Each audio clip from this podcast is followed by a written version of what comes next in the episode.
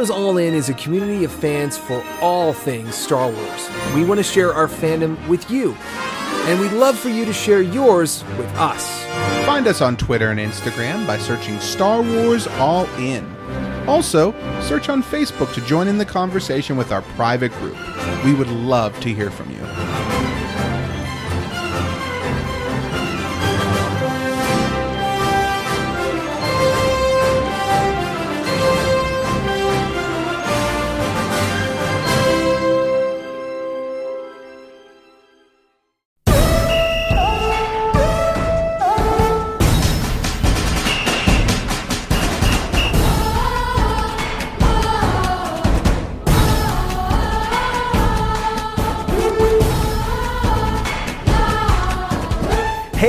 Out there in the galaxy, it's time for Star Wars All In, the show that explores the galaxy far, far away, one topic at a time. My name is Mac. I'm going to be one of your hosts on this journey, and I'm joined by two Dark Lords of the Sith.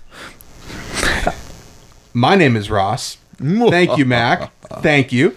Um, my question is right now, all of my other friends out there who are more machine than man, are you ready for our Vader spectacular? No, we're not talking about the red Kyber crystal. We're not talking about the fall of Anakin Skywalker. We're not talking about robotic appendages. We are His talking prosthetic parts. about yeah, Vader and his oh boy. we are not going to talk That about Vader and his prosthetic parts, the galactic pop I am song. not ready to revisit that novel quite yet. no. Uh, but we do have some really interesting Vader stuff to talk about today. But before we go into that, let's talk about why we're discussing these interesting Vader stories today. We have a very special guest here with us today. Uh, Chris, welcome to our little uh, studio here. Hey, thanks, guys. Uh, thanks for having me. Uh, it's good to finally kind of be up here and hanging out. I've uh, I've listened to the past couple episodes, and so I'm uh, happy to be a part of it. Well, we are very happy to have you here.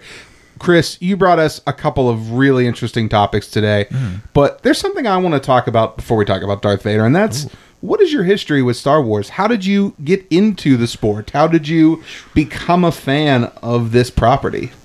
So I would uh, I'd have to blame Mac. Uh, 100%. No, I- Good job, Mac. So I definitely uh, I had seen Star Wars when I was a kid. Uh, I remember I want to say it was TBS or TNT, probably TNT, um, on on television. Just give us an idea of what year this would have been. Oh gosh, uh, like late 80s. Okay, so we're not talking special editions.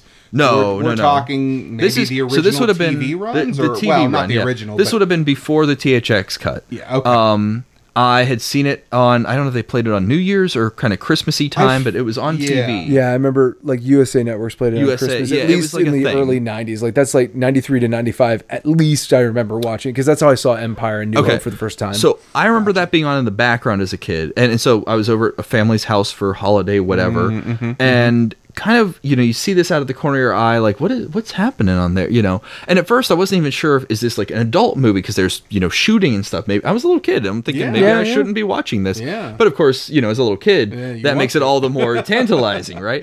So kind of you know sneak a peek, and then oh I'm gonna go and play with my friends, and then oh sneak another peek, and so I had kind of cobbled together a rough estimation of uh, uh, Return of the Jedi was the first that I guess I could say I saw, but again it was it was bits and pieces. Yeah, I just saw you know a dude in black armor run around being awesome. That's what I I, got, I took away. Ah, it's an understandable takeaway. Right. Yeah.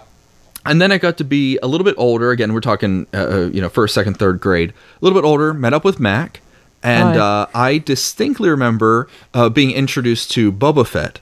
The from guy with the Mac. T on his face. the guy with the T on his face. Mac, as a young child, came up to me. And you know, as little kids do, right? You got to compare interests real quick. Uh-huh. Like, you know, it's not, "Hey, are you a good person?" It's, "Hey, do you like Star Wars?" Like, because otherwise, we're not going to be friends. Are you not supposed to do that as an adult No, you- you know, you just that's what you're doing. no, to you me just right go up to people and just go going like, "Are you into Star Wars?" Because I want to know if I should spend any more time meeting you. Yes, exactly. And Is uh, this and- going anywhere? Is this Yeah. going anywhere? So so Mac did that to me, and he came up to me and he said, "Do you like do you like Star Wars? Do you like Boba Fett?" Now, I, again, I was cognizant of Star Wars as a as a thing, but it would be on par with any other movie. Mm-hmm. Well, Right, most you know. older Star Wars fans, and when I say older, I mean older than you guys, people who saw the original trilogy in theaters, would describe the time period you're talking about, you know, the early 90s, as one of the darkest times in Star Wars Oh, history. it- You know, absolutely. after It's the, the Power dark of the. Force toy line wrapped uh. up a year or two after Jedi. That was dark it times. until Well, we- '91 I- in Timothy Zahn's novels for the Yeah. most part. So Yeah. And even then, that started an engine. It Yeah, wasn't it really wasn't till the.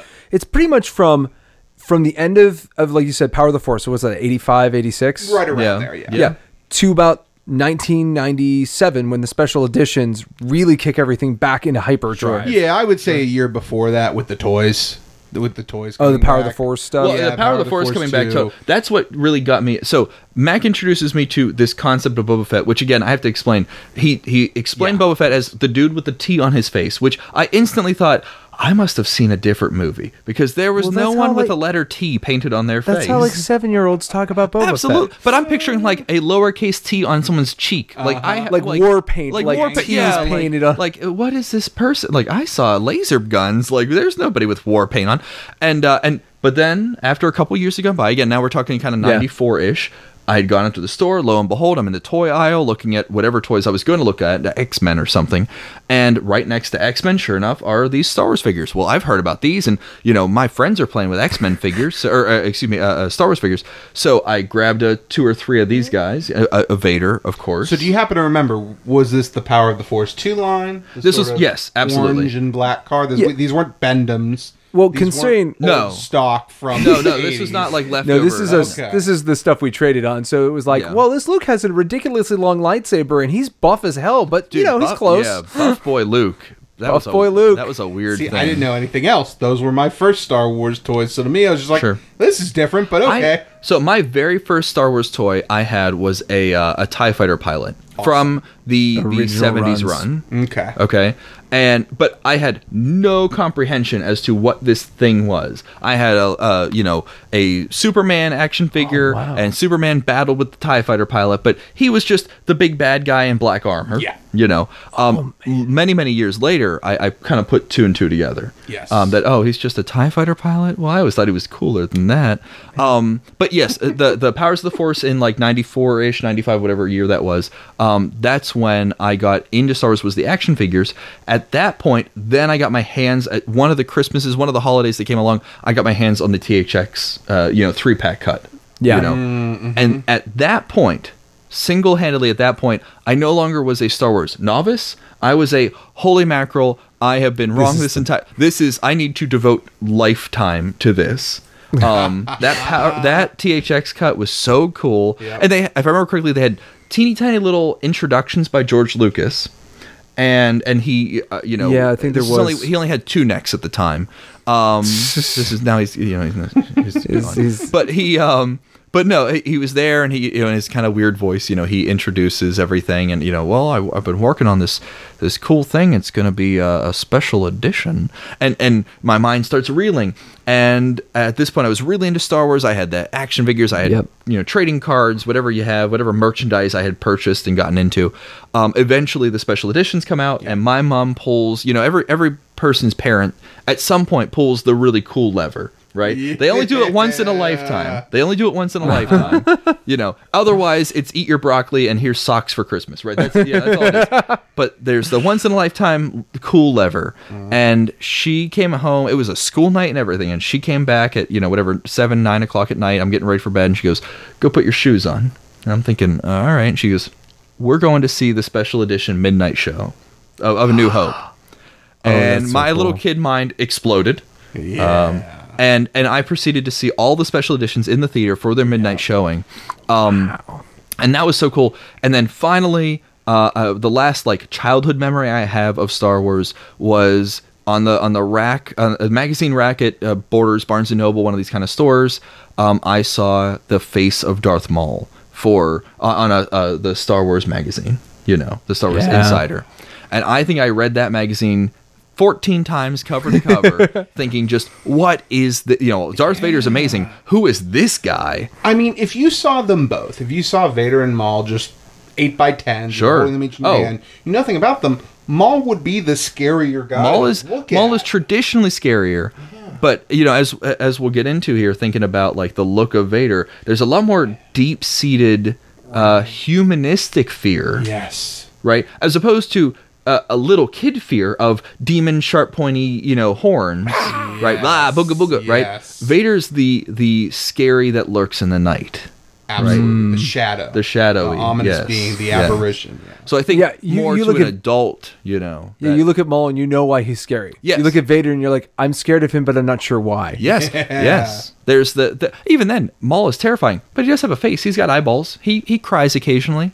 You know, Yeah. maybe he, he got a little scrape, a little boo boo. He's had a bad I day. mean, all those tattoos had to hurt. they had to hurt, right? Yeah. Vader Just single might not have tears tear ducts. We don't know. Like maybe he just doesn't cry. Yeah. Definitely doesn't blink. Definitely A lot of doesn't guys, blink. right? Yep. I mean, who knows what's under there? Who knows? Okay, so little kid, All the way. early on, then you get some toys. Yep. Then you see the THX cuts. Yeah. Then you watch the special editions, Yep. and you're hooked. I mean, I- life goes by. Whole Star Wars life fan is- the whole yep, time. All all done. Um, I definitely have questioned more recently, which I know is a f- I know is a, a fad, and I hate to like go along with the crowd. Um, I have I have feelings toward the the new movies, Sure, sure. right? Um, Force Awakens was fine. I, I will go in that camp. I have nothing against Force Awakens. Mm-hmm. Um, is it the greatest movie ever? No, but it was never going to be, right? Okay. Um, I have problems with with Jedi, uh, with, with Last, Last Jedi. Jedi. Excuse me. I have to be specific Sure, now. sure. Um, I have problems with Last Jedi. Um, and it's not the you need to make Star Wars for me.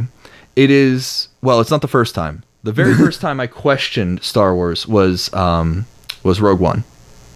Ah, I I have feelings toward Last Jedi, but it deserves to exist. I am in the soul camp, and I there are people that I, I have, I have good friends who bold faced will be like, "You are wrong. Rogue One is the only one worth watching." Uh, Rogue One is my absolute least favorite.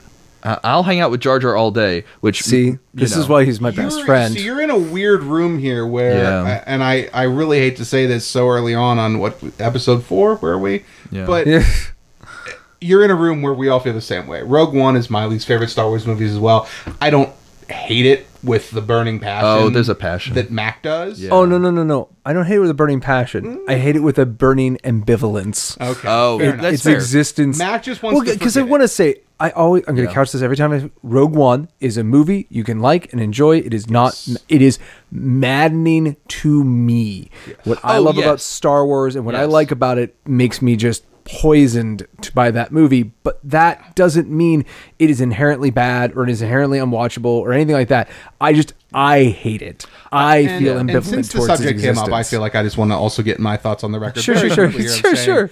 Out and early. The only thing I don't like about it is that I feel like the two leads are cardboard cutouts. Oh. they have no arcs, no personality. Yes. and that it's just my opinion.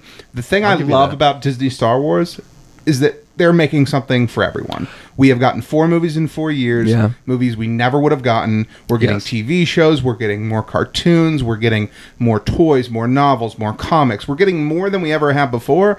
And I will take more Star Wars because you know what? It's very likely I'm going Yeah. to love about 98% of it. Yes. And Right. even though Rogue One is my least favorite Star Wars film, it is still a film I love more than almost any other movie that is not titled Star Wars, Indiana Jones, Jaws, Airplane, or Back to the Future. I mean, it is up there. It is Yeah. still a movie I love. I think it has the best space battle in any Star Wars scene.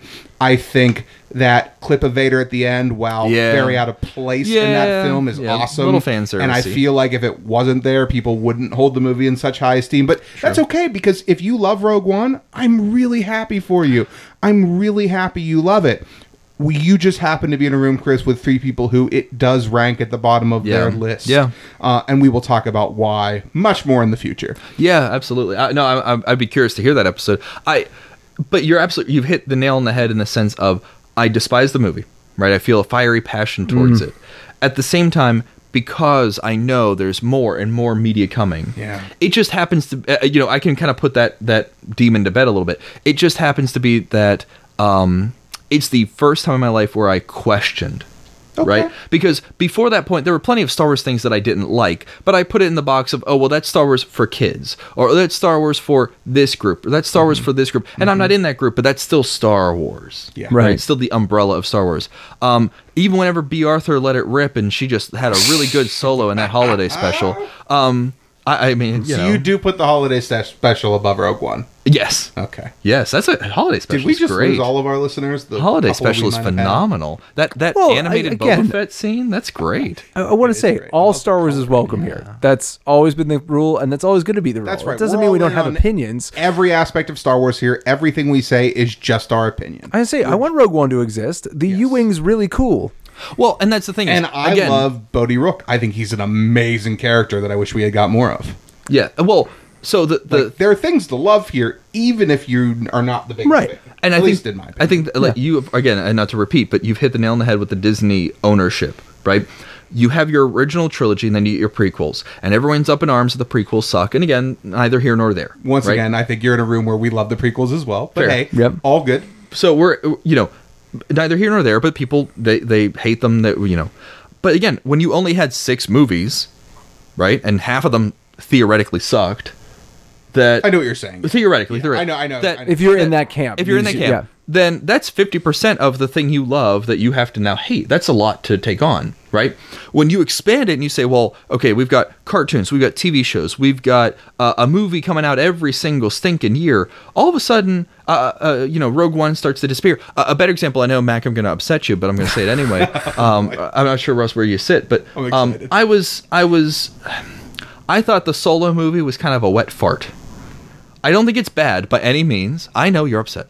I I don't think it's bad by any means, but I thought it was just kind of this like, uh, right? But how quickly, for myself, I've been able to go, well, it was inoffensive and just you know kind of put it to bed. It's it's gone because a new one's coming down the pike, right.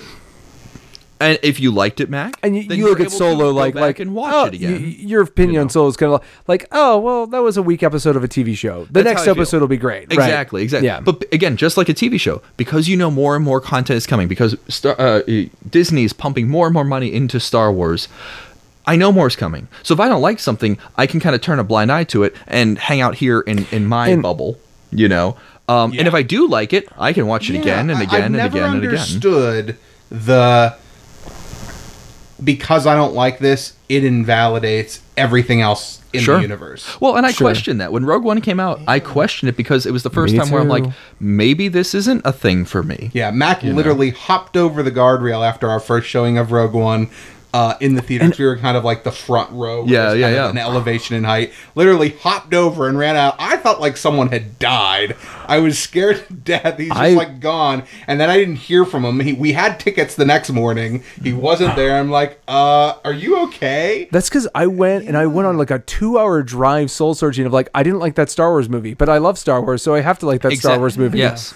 And, I think that's the yeah. biggest thing about it is when we used to not like when I didn't when I thought the Yuuzhan Vong were uninteresting. I'm like, well, those are in a novel. Like Uh, yeah. I need to know it as it far as the place. Wikipedia articles to know what the broader like Marvel comics. Like Yeah. I know a lot about comic books. That doesn't mean I've read a whole bunch of Thor comics. Like, but I know that character, and it's okay because it's over in those books. It's the first time with Star Wars I felt like Mm-hmm. uh, the G level canon stuff, the big projects, are things I don't necessarily am going to be into, and that's super strange. I didn't have that conflict before. Well, and having was just come having Yeah. just come out of uh, uh, Force Awakens, where again Force Awakens was not a home run by any means, but it was what it should have been, Box and it was disagree. well, yeah, yeah, It- yeah, no, no, no. But it, it did what it was No, I supposed get to it. do. I get it. was, I get it. It was fine. And again, I didn't leave after Force Awakens saying, "Oh boy, I'm a Star Wars fan, huzzah!" But I did like, you know, well, okay, they're off to a good start. You know, they don't all have to be winners, but it, it belonged, right? It it it belonged. Um, Last Jedi, you're not as confident on. Last Jedi, I think belongs, but it's the it's the creepy cousin that you make sit in a table by themselves. Uh, like the really handsome cousin that you're jealous of because it's so amazing. And because it's like the only other perfect Star Wars movie besides A New Hope. yeah, that's probably. Uh, yeah, I know. We'll save that for another. Well, time. again, That'll I- another- that's another. That that's a whole other thing. We we Chris also want We up. have to. so He's much more good things to talk away. about. You know. Well, and, and, and again, we'll, we can circle back to that because I really think that episode nine will give context to episode eight. Of is it the weird w- kid out in the wilderness that's going on its own direction, sure. and that, the Empire Strikes Back that it really is. or is. is it the and that- Empire? and- well, and that'd we'll okay as as see. we- oh, boy, if they Timestamp: up- We are still in late Yeah. 2019. We have not seen Rise of Skywalker yet. All right, so we've talked about the Star Wars movies that you don't Yes. love as much, Yes. that aren't the top of your list. fair, fair, fair. So let's. What is the number one spot? What sits on the top of the pedestal? What has won the Mushroom Cup? Are we in, are we including the holiday special? I think you can include anything that is considered Caravan a of- Star Wars feature Wow. film. Yeah, From Caravan of. Courage, Carav- Ewok I- Adventure. These yeah. count. Yeesh. Yep, yep. Yeesh. Spark of Rebellion. Um, boy, that caravan. of 2008's theatrical release of Clone Wars. Oh, there. Oh, that's true. I saw I'm gonna. that. There's gonna I be saw that someone one day who that will be their favorite. It will be. and I will. They're just like when I saw Stinky, I knew he was a Star Wars fan for Stinky. life. Oh God. But I what's your favorite? theater And thought, what was I, I think doing I'd rather there? watch Stinky than hear Snips and Sky Guy being thrown back and forth. But once again, another time and place. Yeah. So yeah, yeah. what is the number one? Um. Chris? So number one. So I mean, there's a knee jerk reaction of saying Empire. sure. um, most people probably would. I I think that's the knee jerk reaction. Uh, I think, and we can talk more about it, you know, as we go along here. But uh, again, as I've gotten older, my opinion has slowly changed. Um, and I, I'm gonna go with just a New Hope. I think it is the the tightest story. I remember being younger, uh, a teenager, and you know you'd see the top 100 movies of all time, and it would you know uh, a New Hope was up there, top 10. A New Hope was there, and then you know Empire was down at like 99, or if it even made the list. And I remember being a kid thinking, but Empire is so much better than than a New Hope. It should be number five on the list or whatever, you know. Yeah. And and as I've gotten older, as I've seen a whole lot more movies, you know, um, I have taken a huge step back. Of Empire's a phenomenal film in the context of Star Wars. yes. A New Hope, I can take to anyone, anywhere, at any time, and that is a phenomenal film. You haven't met my wife, but um, no, I agree. I mean, A New Hope is my favorite Star Wars film. We haven't talked about that a whole lot yet, but I mean, I get it. It is. Yeah. It, it's It wasn't always. I have to stress it was that. not always. that, yeah. Um, but it absolutely has grown on me, and I I feel that I've seen almost like I've seen the light, right? That this is just a a completely whole movie where Empire needs a New Hope. Empire needs Yes. Jedi yes. to to be what it is, Right. right? To be this kind of dark, brooding, you know, guy in the middle. Um, a New Hope is just it stands firmly on two flat feet, Yes. proud, It- head held high. It's a perfect film. It's a There's perfect nothing you can change about it that would Yes. make it better or worse. Yep. It's exactly what it needs to be, and it's amazing. Yes. Yep. I think Yeah. we're all in agreement there. Yeah. Yep. Empire's still my favorite, but that's okay. That- yeah. And, but that is As- okay. what was it's it- not about which one you think is necessarily the best from a theory standpoint, Sure. right? From a Right. um, from a uh, sh- well, however you well, wanna from look at it. filmmaking, I think about it's what pretty you easy to feel. argue on the elements that that New Hope is the strongest of Oh, all yeah, of them. yeah. But again, like you said, it's part of it's because it's it stands alone, and no other Star Wars film is going to do that because they don't have to. Well, and they and they never will, right? And they never will. should. Yeah, exactly. So, um, it's the one that started it all.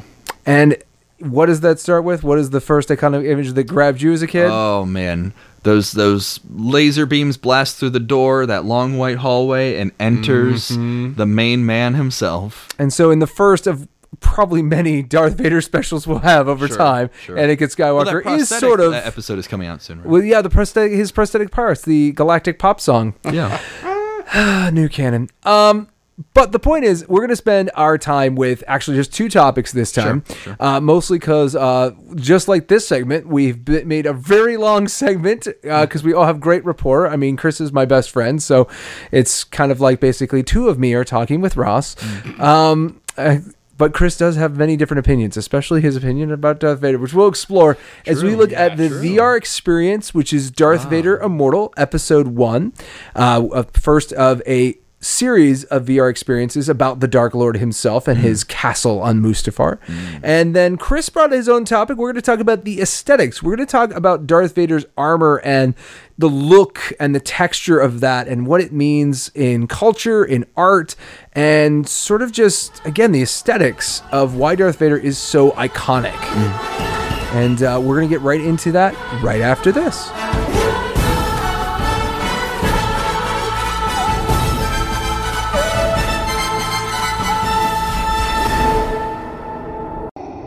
I wonder what Vader is after.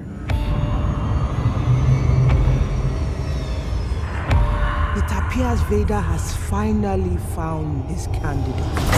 And our future is in your hands. Vader is here. You are the one I've been searching for. Do as I command.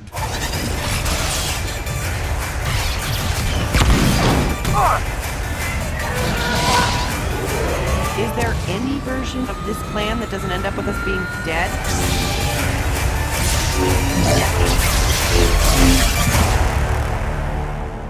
All right, welcome back to another topic. This time we're going to talk about something that's, um, well, a little more topical than we usually do. So I just want to warn people spoiler warnings and all that stuff. We're going to be talking about mm.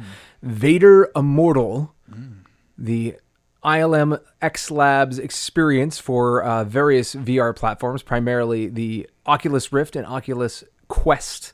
Uh, and we're going to be talking about episode one. So if you don't want to know anything about it, if you have access to these tools, then go play that. Then come see us. Uh, but we all actually just got out of the Rift, and we all experienced it, kind of. Mostly. Yeah, yeah. What? As much as I possibly could. Yeah. Yeah. So it is not for the faint of heart. It's. Uh, I think they did a pretty good job of making it comfortable, but it is. Um, it's a VR with a capital V and a capital R experience. It, well, it's not. I wouldn't say it's all all the way. I mean, I'm not sitting in the cockpit of a, uh, a Tie Fighter zipping around yet. Yeah, was- Yet, yes, that's the optimal word here. I was gonna say I. I But they'll I'll get be they'll get there eventually. I mean, that's it's I all in. Yeah. I couldn't believe what kind of jump the technology had taken since the last time I participated in any sort of VR experience. Mac, a couple of years ago, you were nice enough to give me a demo on your first Oculus Yes. uh, rig, and where it's at now is uh, it really is breathtaking when you're inside of it. When you see, well, what you see, what we're about to talk about. Mac, why don't you tell everyone what kind of setup we were using, just so they Oh, sure, understand sure. what we were doing. Um, so VR is one of my favorite technologies, and so I've been a nerd about it. I've been using uh, Oculus Rift since the uh, DK2, the developer kit 2. So that was when it was a little more than ski goggles, but not much. Mm-hmm. Mm-hmm. Um, and so what we did is uh, I have one of the rooms in my house sort of not dedicated to, but I have stuff built around for VR. So we have a mm-hmm. nice play space. It's about six foot by six foot, so that we have enough room to move around and do most experiences. We also have a tether I have mounted to my ceiling to keep the line from the Oculus Rift up and away from your head. That way, ducking and crouching and spinning around, you're not going to run into the cord. So I've been meaning to ask: Is this a modified dog leash, or is this something set Oh, up specifically Oh, for this? Something no, no, no, no, no. purpose? It's it's not a modified dog leash. It is just a dog leash, um, just strapped to my ceiling through some command strips. But it works so I- well. You know what? It looks like it belongs. yeah. Yeah, no, no. I mean, never and, and luckily it's small because it's like for a small breed uh, dog, so it doesn't look like I have like a love swing mount or anything like that, which is Oh, nice. oh, oh. Uh, yeah. So That's the so other yes, corner of the room. That's I'm- where you keep The room the he's swing. kept. I'm one of and the- allowed Yeah, in. the I'm a uh, VR enthusiast, let's say. So I do have a lot more space. Honestly, the best way to probably experience this right now is Oculus a new platform called the Oculus Quest, and the Oh, Quest is an all-in-one headset. With the biggest thing is my room has to have sensors, cameras that are infrared sensors specifically to track the Rift. And so a lot of times if I turn completely around from the sensors, I'll start losing tracking on the hand controllers and stuff like that. Uh, the Quest is all what they call inside out tracking. The trackers are built into the helmet and that's how it sees your hands. So for a lot of folks, that's probably where we're going. Now, you guys got to see a much higher fidelity because the Rift is still the best quality mm. version of Oculus. There's only really one headset out there of worth that's better, which is Valve's Index, but that just came out and is kind of dumb expensive. So I'm I'm much in the Oculus camp. So if someone wanted to play Vader Immortal, Mm. what is their price? What is their starting up cost? So if you've never had any VR experiences at all, probably the way you would go is the Oculus Quest cost around three hundred dollars when you're all said and done, um, and then Vader Immortal itself was uh, episode one was ten dollars. So I expect Breaking the bank with that. each okay. yeah. episode is Yeah, going to be Yeah. Each episode is going to probably be 10 we know there's at least a second episode coming out uh, they announced that at recent d23 um, and i suspect the series will be probably about five episodes i don't know if i remember hearing right, that Yeah. yeah. It was it was pretty fleshed out. I mean, I was shocked how much of a story we got. yeah. Yeah, Do well, we- look- so we want to walk through. I mean, are we going to completely spill the guts of this thing? And i think for the fact At it's only least for a about little bit. 15 minutes or so i think it's prudent to go through it because unfortunately yeah, I think the price of admission about. we just talked about is probably too high for a lot of people to ever experience this unless I- they go to a ar- arcade or barcade yeah, they're or you know realistically facility. watching the playthrough on YouTube. I was gonna say I can't imagine there's not a playthrough on YouTube. At, I thi- at think this that point. has to and if be there the way to go. we should do it. Yeah, no, no, you should. it would be really good. I mean, I think this is really great. So I want to preface one thing of so this is ILM's X Laboratories. Now the X Laboratories have basically been working on VR experiences for a while. Um, they the first one they released was one that was a tie-in for um, the Force Awakens, which was actually for PlayStation VR exclusively. I actually haven't done that. As far as I know, it's literally just an encounter with Vader. But you can kind of see that there's a through line through all of these because that introduced like Vader and his castle on Mustafar. I played um, another X Lab experiment, which was at uh, Disney's Void Centers, uh, which is uh, really cool, really cool, which is uh, custom Oculus hardware attached to computer backpacks. Well, it's like like uh, laser tag, but not laser tag at all. Right, because you go in, you go into the Rift. It's a, it's a digital experience, but everything you touch in that world exists physically. Is this the Stormtrooper experience? where you're Yes. playing? Okay, gotcha. So I you have walk not done through, one. like you walk through. So like when you're on a on a um a gunfight on a railing, the railing is there, In- in both real in, life, your yeah. helmet and on on the thing. When you grab a gun, you're physically picking up a weapon and physically aiming that weapon, and that weapon's tracked by the system as well. But you're not you're you don't see in just for those at home like you're no you're still looking through the goggles. I mean, you're not seeing this physical weapon. So yeah, so when it, I look through the goggles, I looking see a very stormtrooper blaster Yeah. looking thing, and if I took my goggles and tipped them up, I see an orange Nerf blaster. Yeah, totally. Like so, it- Gotcha. it's it's it's all um, it's all illusion. So this experience felt very similar to that in the sense of the fidelity, the hey, we're ILM, so we have access to the vault. We can get the good stuff. We can get scans of all the good stuff. Um, because this experience is very authentic. It is walking into Star Wars in in many many ways. So you start out as you are a smuggler of some repute. Um, you are with your co-pilot who is a jumping into Vader Immortal now. Oh, yeah, yeah, about- sorry, we have sorry. moved Yeah. on. We have moved Good. on now from the Stormtrooper experience that you. What was that at Disney Springs? Uh, that was at Disney Springs. There's a couple centers. I think there's one in Chicago. There's one in Disneyland. New They- York. New York. They have like five or six centers Yeah. around the world. You can and they have visit. different games too. The company has different games. It's not all Star Wars. They have uh like I think there's a horror one. Yeah, there was a Ghostbusters or something. I think that's a different company, but same idea. I was and about then, to say what the point, but yeah, if you're talking about Ghostbusters, then okay, then I can get on board. Yeah. So, uh, so, so just setting the stage of uh, X Labs has been doing this, and they've been, I feel, in some weird way, sort of building a storyline. Sure. I'm curious if some of the stuff I saw at the Stormtrooper experience, uh, Imper- I think it's called Imperial Assault or something like that. I'm curious if that will come over because it's all the same time period. This is all like just before Rogue One. Like Gotcha. all the stuff that's happening is the rebellion is starting, it's starting to go, but they're they're ragtag freedom fighters. There's no you know, they haven't made a big fleet uh, thing on like Scarif. They haven't organized that heavily yet. Um, and that's where we start. We start with a smuggler who has no name because the smuggler is you. I mean, that's the whole point. Uh, you only exist as a pair of gloves in front of you so that you can see your hands and stuff like that. So you could be male, you could be female, you could be human, you could be alien. We, we don't know. And it's not important. Uh, the main kind of character you interact with the most is um, Zoe, which is your protocol droid like co pilot. Um, kind of like L3 from Solo. She's a little patchworked together. Little hover bottom. And she, yeah, on she has a hover uh, she can get- get uh, repulsor lift underneath her, and she mentions at the very beginning of the game complaining about how it's not that strong Mm-hmm. because uh, later in the game you have to climb, and she moans about she has to climb too because her repulsor lift basically gets her three feet off the ground, and that's it. Yeah. um And uh, so what happens is you you are immediately like getting off from a job. Things are bad, so you flip on all the switches to activate the hyperdrive. You grab the hyperdrive handle and shoot into hyperdrive.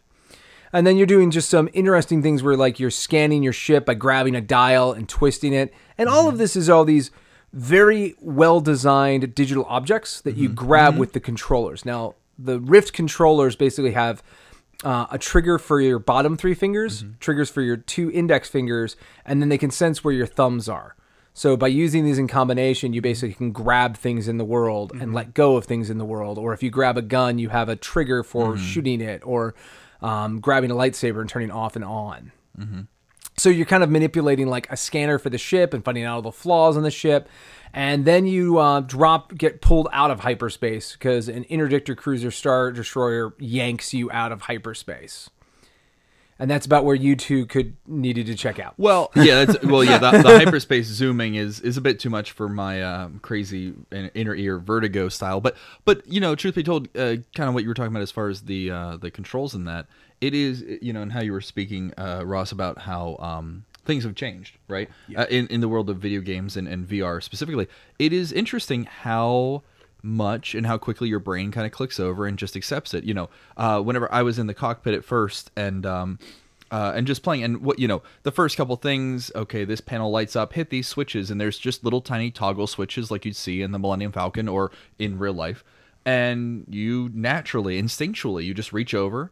And the hand kind of clicks over to a little index finger pointer. Yeah, you kinda and just have your kinda index finger flip out and- Your switches like your Han Solo. Oh, pull this thing over here, and even though you clearly know you're in a video game, the fidelity of the game, the graphic, you know, Mm-hmm. uh, uh, complexity, uh, you know, uh, I'm sure there's a, a vast amount of polygons going on here, but um, it just your brain just says, okay, Yeah. I'm in a cockpit. This is what you do. And really, it's.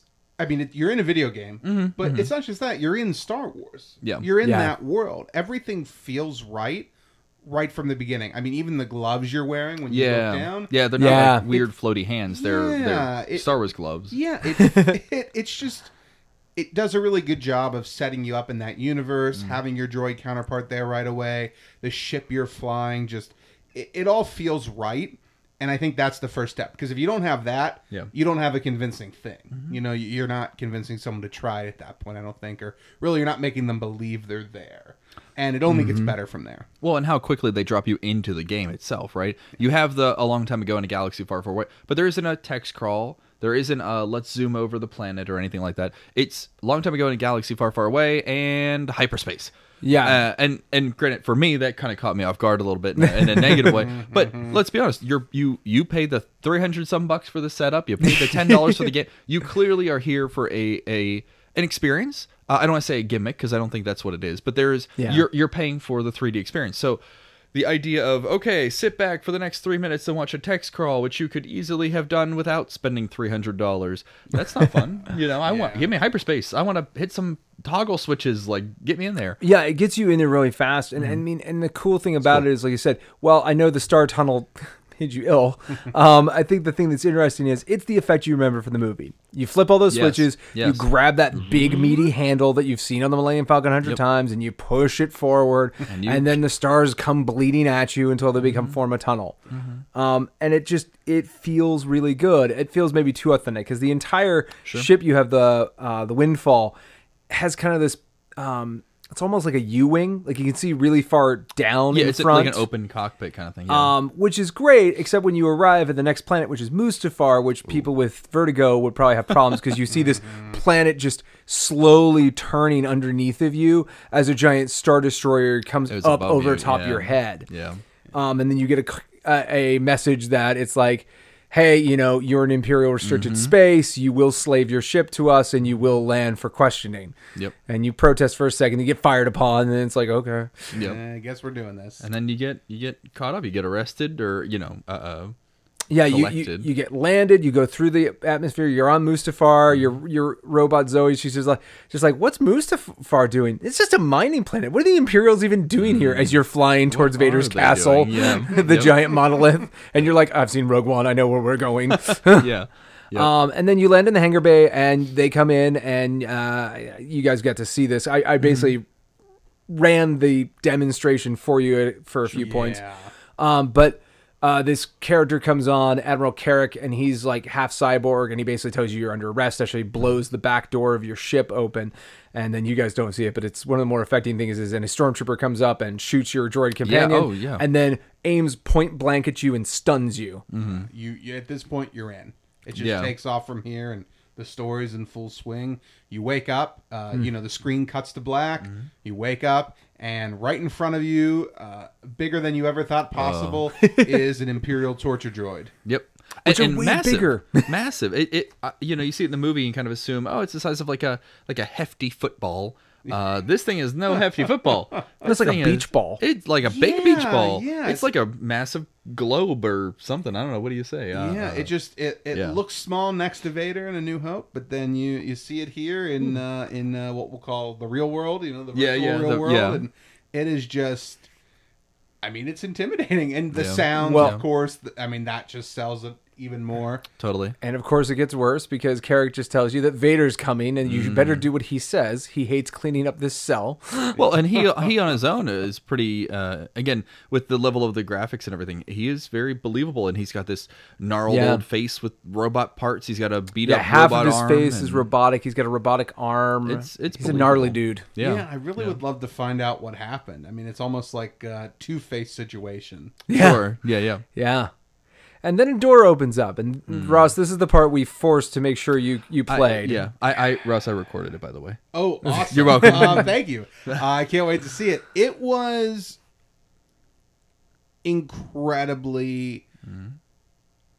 I don't even know the right way to describe it because the door opens. All you see is light, and then you see the, the shadow, the outline, the Yeah, hard the outline silhouette of of- yeah. And as you hear the breathing, and he takes one metallic step after the other, getting closer and closer, and he's moving with a purpose. It's Yeah, not yeah. a slow moving Vader. It's not meant to be spooky. It's just intimidating. Business. He's coming at you. He basically goes into a short speech about how he needs you to perform one simple task.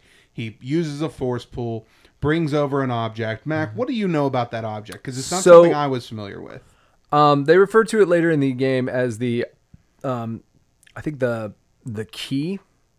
Yeah, they definitely refer to it as a key. I Um, so feel like it- it, had a name. it- I thought it was It's in reminiscent of a holocron. It's yeah, not a holocron. it's holocron. ballpark holocron because it's in that it, it it's a machine, but it has these living, pulsing kind of things, and it's kind of got a crystal core to it. I mean, for lack of a better example, and I know this is non Star Wars, but it's the the cube from like Hellraiser, like the, Yeah. the puzzle, you know, The puzzle box, yeah. It's that idea.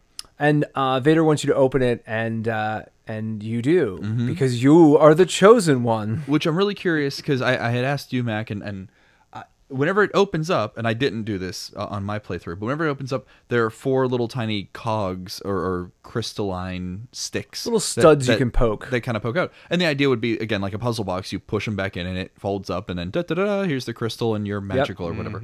Um, and you said you you there are four. I clicked one on my playthrough. You said you clicked the exact same one on your playthrough. Yeah. I'm very curious to know, and, and maybe I'm reading too much into it, but um, you know, if you click a different one, maybe potentially Does that it could, look different? Does it Does it do something different? Does yeah, um, just sort of you know, Yeah, not sure because. I think unfortunately I think when I played through in front of you guys, I think I pressed the I- same one again. Well, because it's the one that's closest to. It's it the one feels closest to you. natural that like you're holding it. This is this, but nothing could stop you. You're in 3D, right? You could You could go to the one in the upside back. down. You could drop it. I mean, yeah, because you you're know. holding. Yeah, because you are holding that in an interesting way.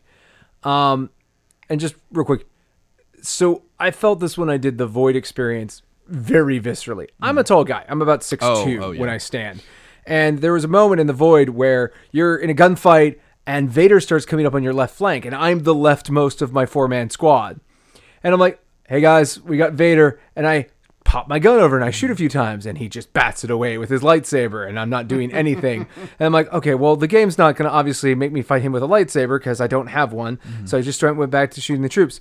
And he, in the same way we just saw, deliberately is just ine- the inevitability walk, walking towards you because he doesn't have to go fast because mm-hmm. he's going to kill you no matter what happens.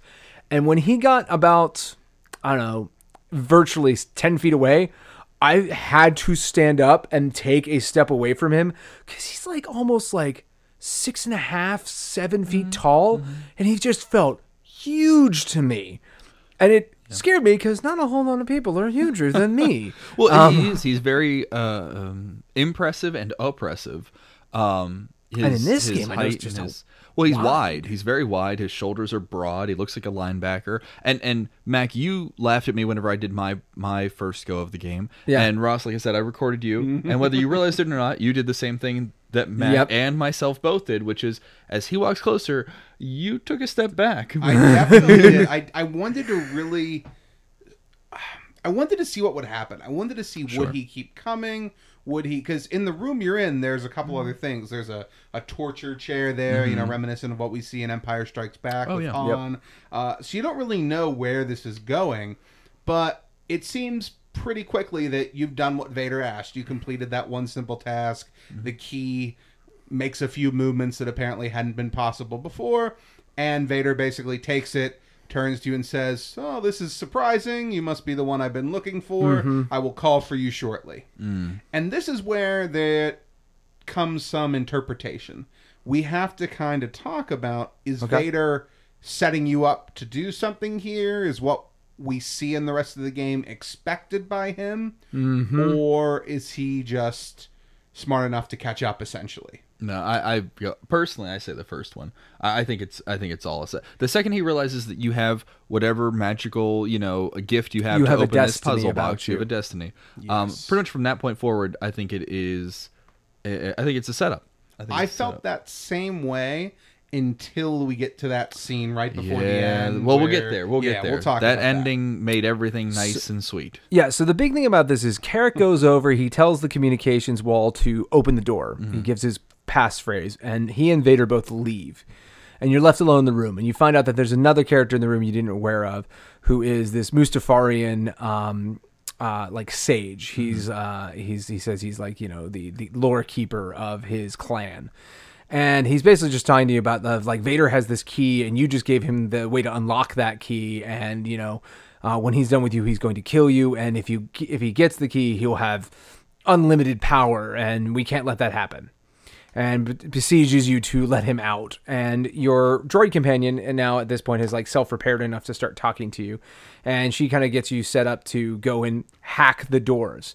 Now, a lot of moments in the game, and I think we'll just kind of go over them, but are these interesting puzzle box experience where, like in this one, you go and you use a hydro spanner, so basically a screwdriver, uh, and you mm-hmm. open up this port and then just sort of dismantle it until you get down to the bottom and you can override it. Mm-hmm. So it's all these like kinetic puzzles where you're ripping panels open, turning knobs, hitting switches, kind of like with a hyperdrive. Mm-hmm. You're just interacting with these boxes that make all these different cool things happen, and they feel really visceral between between the little haptic shakes in your hand, the very authentic Star Wars sounds you're hearing in your ears in stereo, and the fact that they just it just has good feedback visually as well.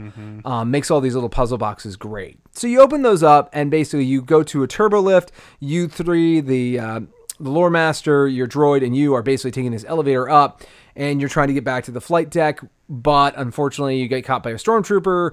Uh, that stormtrooper basically makes it so that you uh, can't leave by your ship, and so the lore master decides to kind of sacrifice himself. He gives you a totem to help you find a priestess, and goes off fight stormtroopers as he distracts them for you to get away.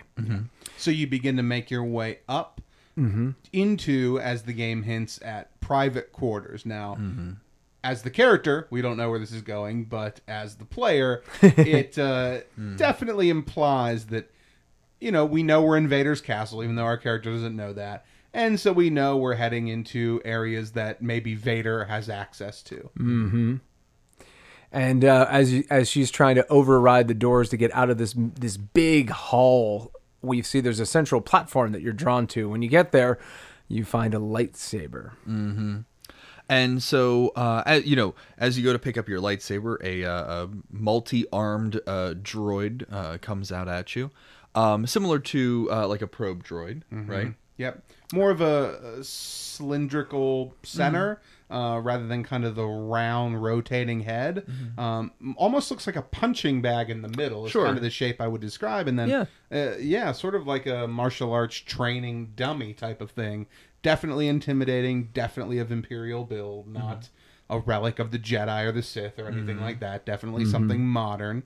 And we find out that this is a room that maybe Vader has done a little bit of training in before. So you go forth and uh, uh, you begin to. This is like i- as far as the gameplay goes. This is your tutorial, right? So For they're the gonna lightsaber literally go through with the lightsaber. yep. Literally go through. Place your lightsaber here on this, you know, floating icon. Turn it to the left now. You know, um, but pretty quickly, as far as tutorials go, I would say pretty quickly it kind of lets you off the leash, lets you play around a little bit, um, and you uh, and you fight this droid a couple times.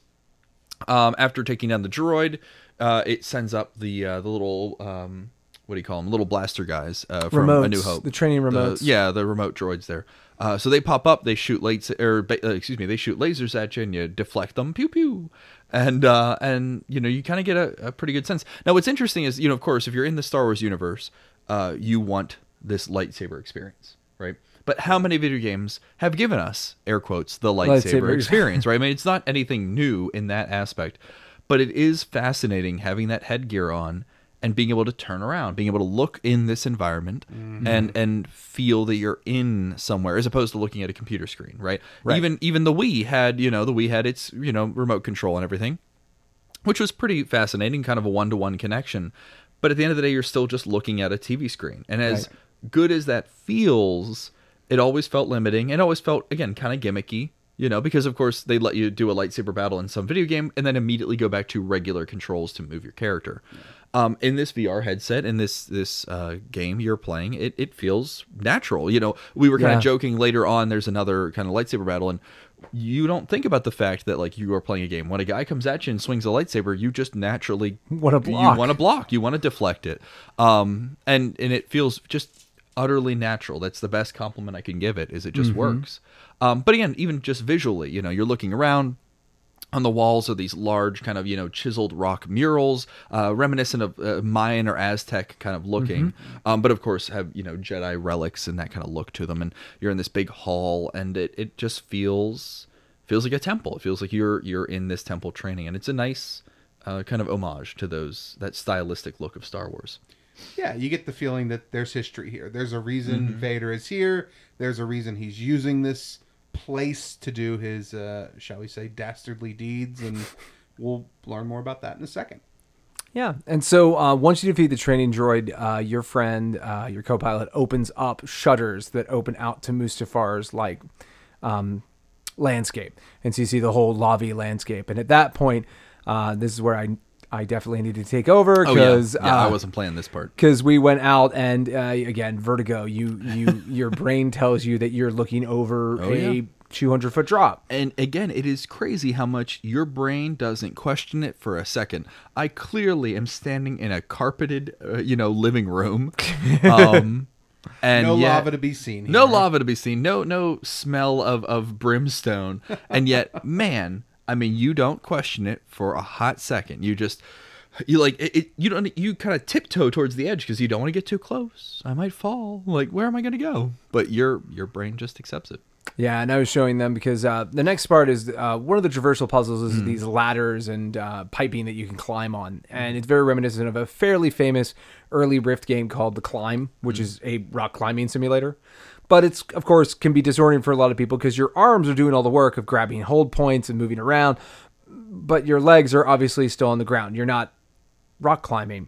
Um, and so there's a part where they they trick you and you grab a pipe and you hold onto the pipe and the pipe breaks and leans back and you start falling back and you're afraid you're going to fall down and then you keep traversing. There's some piping that we have to use our lightsaber to cut through and we sort of end up in like some utility ducts of the monolith and we start seeing that Vader is interacting with this person who is um, called the Black Bishop. At least that's what he's been in the marketing and he's this deep voiced like kind of reminds you of the dudes that um the emperor hangs out with in the death star 2 that little entourage of just like Oh, sure. Creepazoid dark side devotees like we never exactly know what they're there for or what they do and the bishop seems to be just sort of consoling vader about this thing called the eon engine You got to wonder where these people come from. Where the, where these like extra weird, you know, Emperor Palpatine kind of like cronies hang out? Like, are they just? Uh, is there some just far off Star Wars planet where there's like the one emo kid that no one likes and they pick on him? We must- like you know, I'm gonna hang out with the Emperor someday. What, what's, what I'm wondering is so we we have the religion of the Force of the Jedi that's essentially been eliminated from history, mm-hmm. Right. But we still have we see in Rogue One the Guardians of the Whills. We see these mm-hmm. characters who are once not Force sensitive, but practitioners of the Force. Mm-hmm. Is that what we're seeing here? Are we seeing that, but for the dark side? Are we seeing these people that are Right. not, not not necessarily in touch with the Force, not able to manipulate it and use it for their own bidding, but they want to study it. They want to mm-hmm. learn about it. They study it from a, a theoretical standpoint, I guess you could say. Hmm. Well, it's confusing because we moved down the corridors and down a ladder and stuff down to more ground level of the room. We saw Vader talking to this character, and we see that conversation kind of continue. Mm-hmm. And Vader dismisses him, and he apparates like Harry Potter. Like I don't know how to describe it. He just sort of gets pulled into himself and then disappears. Yeah. Yeah, there's a little bit of Sith magic. Hopefully, stuff. we'll learn more about that I- as more episodes are released. I hope so. there's- And and this is where I think the the biggest like, oh my gosh, this is this is this is some good Star Wars. Um, because Vader's looking at this like crystal and it has like this mirror like reflections and stuff dancing upon it, and he um he we we've kind of learned that this Eon engine might be the key to immortality, and Vader's seeking out immortality. That's the title. Right. And then we find out that, yes, well, everyone in the game right now is thinking that we, the audience who have watched the prequels, get a completely different impression of what he's trying to accomplish. Yeah, Yeah, he doesn't want to be alive forever, but he's very interested in people who have died. So we hear one particular soundbite here Mm-hmm. of, I assume it's from Natalie Portman's voice recordings. What did you think about I, that? I mean, I- is I was gonna say, did you could you tell if it was a re-record, like some voice actress, or if it was straight out of the movie? I only heard it the one time, Yeah, so I can only speculate. We did basically no research. We just played this and then are talking about it. So I don't. I'm sure we could find an official answer here, but I more just wanted to. I feel talk pretty about- confident having heard, it, heard it twice. I'm pretty sure it's that that that moment when Anakin gets back at the beginning of episode three and she's just telling her like Yeah. something wonderful's happened. I'm pregnant, and he's like, "I'm so happy about mm-hmm. that." Yeah, I mean, it- Skywalkers. I, I, if I had to place a bet, I would say it's the actual clip from the movie. yeah, Yeah. And then Vader takes off his helmet as this is going on. He does, uh, which was interesting because apparently he does not need the armature to do it. He could take it off himself, Who which makes sense. Luke takes it off, so there's got to be some release Some switch. really- but you would think that valve, uh, you know again it's kind of like uh you know whenever he's inside in, in empire and that whenever he's inside the little pod and you know his helmet comes off and that i always kind of naturally assumed as you know an eight year old kid watching this movie that he he needed to be in that ziploc bag environment because of He's gotta be in a clean room. in the Yeah, clean room yeah. right you know and then he's just in this grummy old you know lava fortress like ah time to take off my helmet because i'm having an emotional scene but it is it there's something about it that is striking whenever because it happens so ill frequently you know when he takes that helmet off you're like oh no something is happening And you are only seeing him from behind, so you're not Sure, seeing the look sure. on his face. Yeah. You're only hearing it, and you're getting an idea of what he's sensing and what he's going through.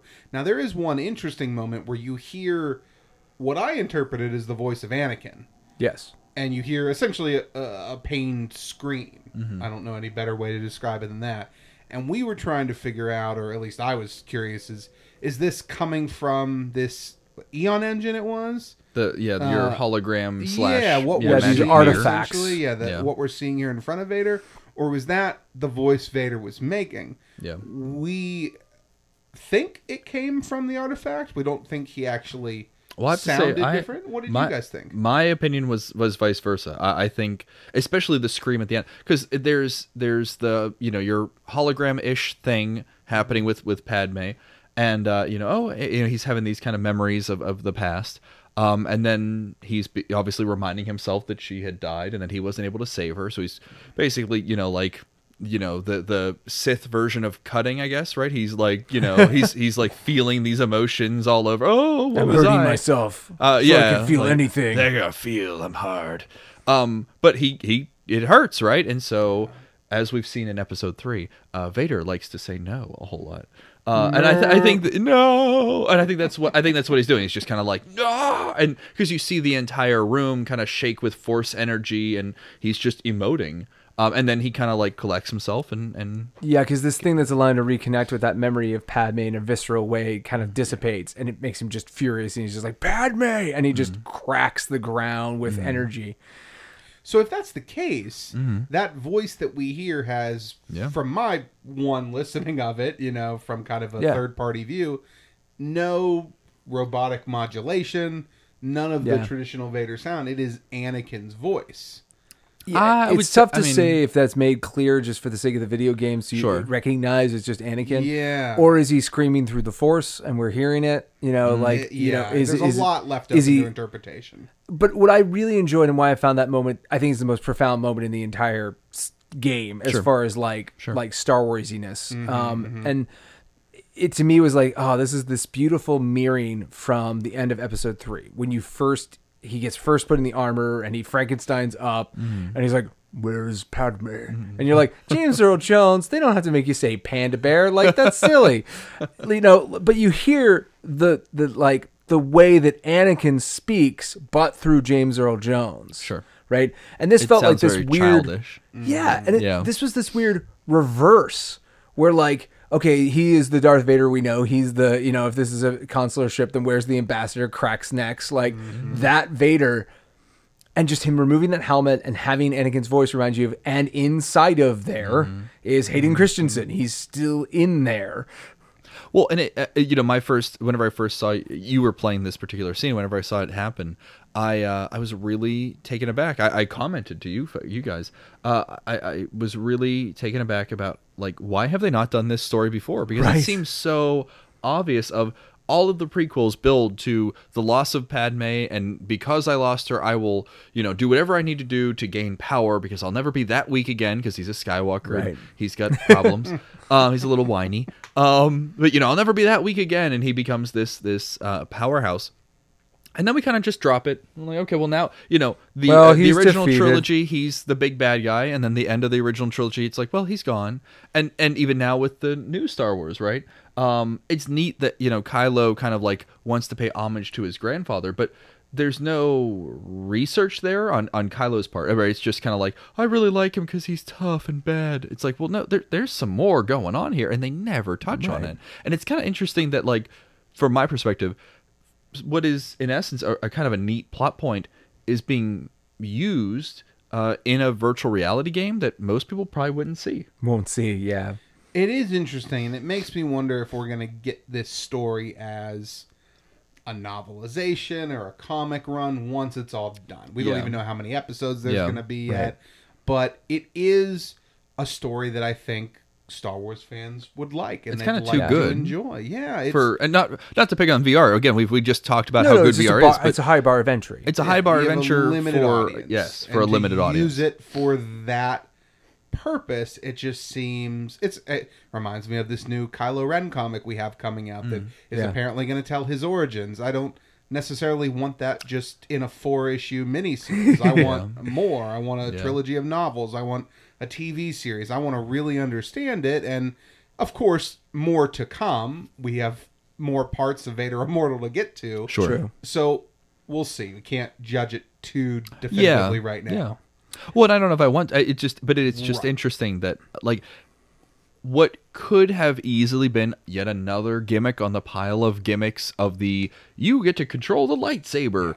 Um, there's a lot more meat on this bone than has right to be, uh, without sounding Yeah, offensive. I, I mean, that's exactly you what know, you like mean, yeah. this is if you're if you're at home and you're tiptoeing and you're saying, "Well, I like the idea of virtual reality. I love Star Wars, but you know that three hundred dollar investment's just too much." Like I would, I would question putting three hundred bucks down and and to play It's- the rest of these episodes. I would yeah, be you get it. yourself some other of the really great games like Beat Saber and stuff, and Yeah, yeah, you, you could really, wanna justify this a thing. lightsaber. yeah. Yeah.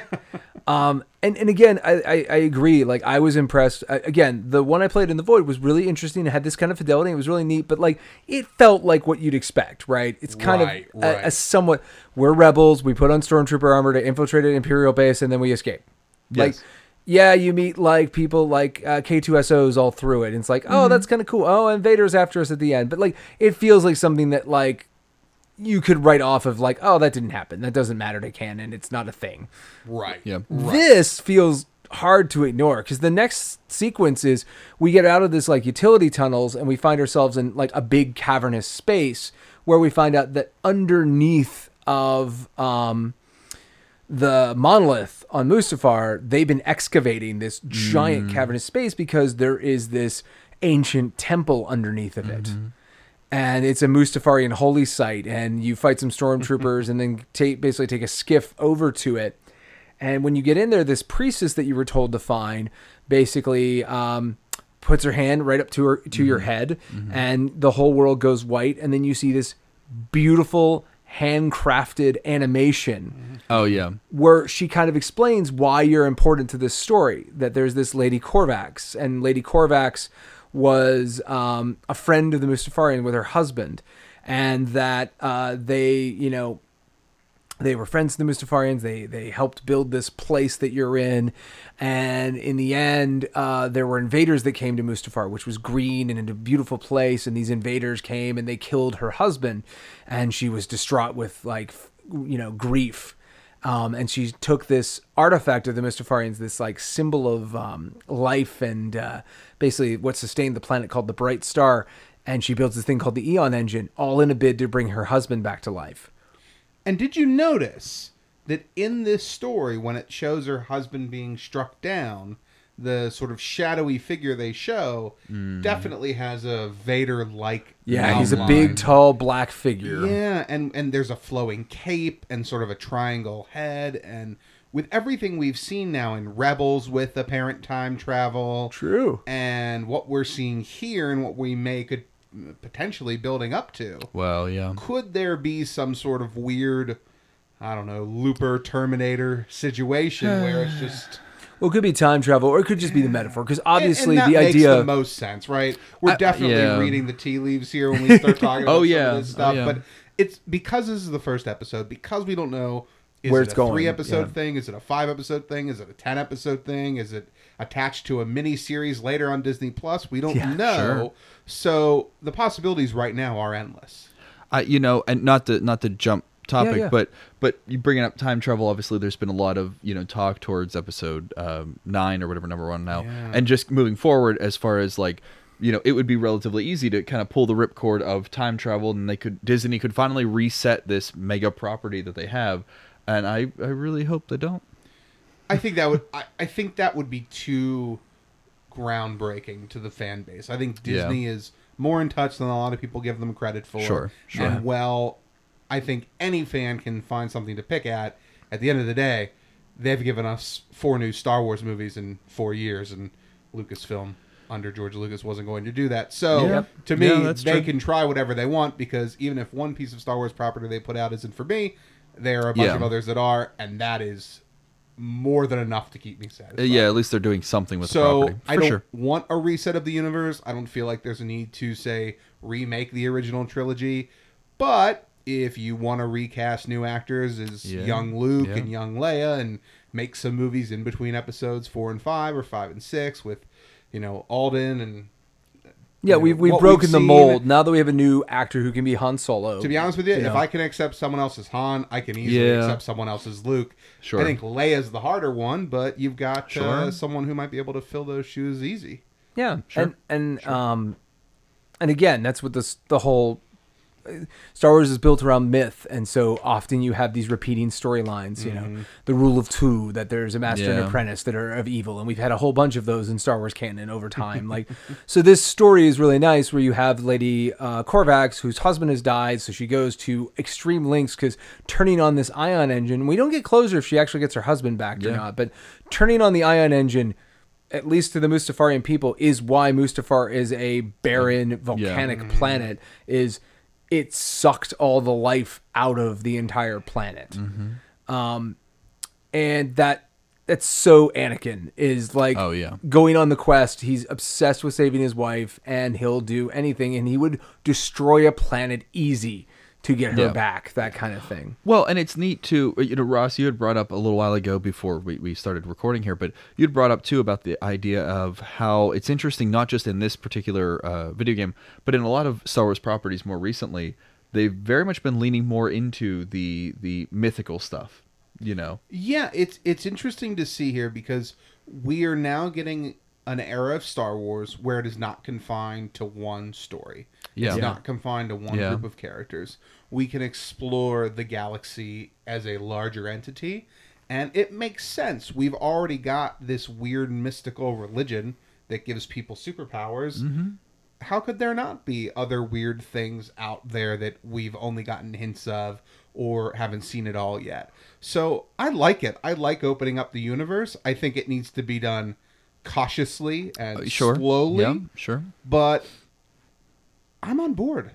Yeah. Honestly, seeing things like this, and you've heard me talk about it a little bit before. If you've listened to some previous episodes, the newest Vader comic run, the Mm-hmm. Dark Lord of the Sith run, that's about 25 issues, where it actually ends at the construction of Vader's castle. Mm. Uh, it's just the th- material we're getting now is truly building on Vader. I, we even talked about a little bit in Rebels. Vader's just popping up everywhere. He, he's Yeah. in yeah. everything now. He's touching every piece of expanded universe. We've seen him in novels now, we've seen him in comics, we've seen him in games. They're really expanding on Vader's story, which is odd because Vader's story ended in episode six, Yeah. you know, or so we Yeah. thought. So they're really Well, finding ways to give us more I- Vader, and I'm on board. I would argue that it's it's it is building Vader. Anakin's story is explored the whole pod. This is just this broken shell of a man from Yes. episode three who is, you know, it's back to the the you know Senator Palpatine's office where he's basically just on one knee, just going like, "I'm done. I have nothing to do with my life. Everything that I've tried to do has failed. The only thing left is to save Padme and my unborn child. That is the only thing I will do. I am a slave to this guy. I'm going to. He wants me to go kill kids. Sure, I'll do it. You know what? If it means my wife lives and he's the only guy who can do this, I will do anything. My soul is already sold. Well, I mean, how many times after you saw the you know uh, the prequels and that, I just remember again I was younger, right? But I just remember sitting in the theaters and just finally having that kind of like uh, enlightened moment where you realize like he did bring balance to the force, but balance isn't good or bad. Balance is balance, right? So I need to kill a whole bunch of Jedi too, you know. And, and in essence, if I completely wipe out the Jedi and the Sith, that's balance too. Right. And when we left the theaters of episode three, it was easy to interpret the idea of that, oh, after episode six, there's no force users. Yeah. Yeah, Like the Jedi are destroyed. them. Luke's the last one, and he's Yep. sort of gray at this point. He's Yeah. not your Yeah. traditional Jedi. And the Sith have been just destroyed, so the force is in balance. It can go any direction from here. And Um, for many years, there was balance. Yeah. We'll get more about that later, hopefully. Uh, but I mean, so we we kind of come out of this dreamlike sequence, this beautifully handcrafted. It's one of the more beautiful Well, things I've seen in Star in, in VR. Yes, it was done in the the tilt brush. Is that the name of the app? Yeah, it's or it looks done, like it is. It's done in definitely some tool. It, it feels like it was made in VR just because of how three dimensional it is. Yeah. Mm-hmm. it's all these hand drawn brushstrokes, but it's probably drawn with you know a cursor with a cursor, with a VR. touch uh, controller. sure, sure. Um, and it's beautiful. It's utterly beautiful. And then you come out of that, and this priestess is basically saying that you know your mission now is you need to go and keep the bright star, this artifact, away from Vader. He'll use it to turn on the ion engine. Mustafar can't survive that again, Mm-hmm. and Vader would become immortal, and that would be terrible. Again. With no one understanding that he doesn't want to do that. He literally wants to follow Corvax and bring his spouse back to life. Yeah. Uh, and at that point, Vader comes in. Like the priestess is escorted away. Yeah. Vader comes in, and he's just like, "All right, you know, I'm the Force wrecking ball coming into the room." Your droid walks up, and is like, "Lord Vader, we didn't even know." Just grabs the grabs the droid by the neck, holds it, holds it like, "Spare me any of your excuses." And he walks right up to you, shoves the key in your hand. He's like, "Like, open the portal. That's what you were brought here for." So you have that puzzle box. You put it in this plinth. The plinth descends into the, the floor, and then you see all these pillars around this large circular room you're in. Like you see, almost like it looks like a laser cuts through them, Mm-hmm. and these droids pop out of these statues, and they're I don't know eight foot tall Oh, with big. like, um, you know, much like the training droid. I was just going to say, Yeah. they look like a larger version of the Jedi lightsaber training droids we see yeah, in what later episodes of the Clone Wars. That's true. Uh, we see them. they just have these like Yeah, more like seen them a few flat times. triangular heads. That's about the only real difference, and they're Well, kind of coppery. Yeah, and their their staff reminded me a lot of um the the dudes who hung out with like Grievous. The Magna Guards. Yeah. Yeah, absolutely. Yeah, it's like that, except instead of purple, they're like orange. Yeah, that same sort of crackling, not quite lightsaber effect. You can tell there's sort of a metal shaft underneath of there, Mm-hmm, but it's got that technology around it to be able to withstand lightsaber blows. Mm-hmm. And so the the main uh, part of the room starts descending down this like very slow lift as these things keep pouring out of these pillars. And Chris, you actually you I got you to play you through passed that whole yeah, thing. Yeah. Um, so I, it was very reminiscent. You know, I was able to play the training video. So now, of course, now the, here's the video game saying, you know what you're doing, go. And Yeah. again, in, in a similar fashion to the entire video game, it just dumps you in there. The, it, you would expect it to kind of start off slow. I, I mean, this is so cheesy to say, but like I was doubly taken aback because how many action movies have you seen where there's, you know, here's your hero, Batman's in the center, and there's 50 bad guys, but they're going to take their turn. Right, you know, one bad guy One at a at a time. time right? will you know? attack him. There, you know, we got to be polite here. You know, um, literally, I'm standing amongst these giant eight foot tall droids. They're charging at you, and okay, so you're kind of like, oh, I'm gonna play the game. Here I go, and I'm gonna block this one. I'm gonna defend this one and take this guy down. And like, cool. I, I you know I beat one, and sure enough, Mac, you're like, yeah, yeah, yeah. Turn turn to your right, and I turn around, Oh. and there's another one, and so I go to defend him, and then all of a sudden I get hit. You know, the screen kind of rattles, and you get this bloodshot look to the screen. And I realize, hold up, they're literally attacking me at the exact same time. Like this is, and my, the first thought in my head is like, this isn't fair. Like this is a video game. Like you don't get to do this. And I was like, well, no, this is what would happen, right? Of course, they're trying to kill you. This is what they would do. And there's a certain light switch in your brain, a certain click where like I could feel my posture change of like. Okay, here we go, and I start. You oh, know, we're getting real, I- I'm, huh? I'm, you know, doing my flippy. I felt like Zorro. I'm doing these over here and this and twirl around and ta- ta. and and it was cool to again to fully get engrossed. And that was an interesting thing I thought was interesting about the way we we both tackled the lightsabers was uh, Oh, sure. my natural instinct is to hold a lightsaber like a katana, like two handed. Um, and that's just because well, that's what I did when I played lightsabers when I was a kid. Um, it's heavy. You got to hold it with two hands. Oh yeah, I mean it's it's it's so much power. Uh, and the funny thing is, so the Oculus has two ha- they're Yeah. called half moon controllers that are basically like uh, like uh, grips you Like hold, and they have little like like circles that go around the back of your hand. Yeah.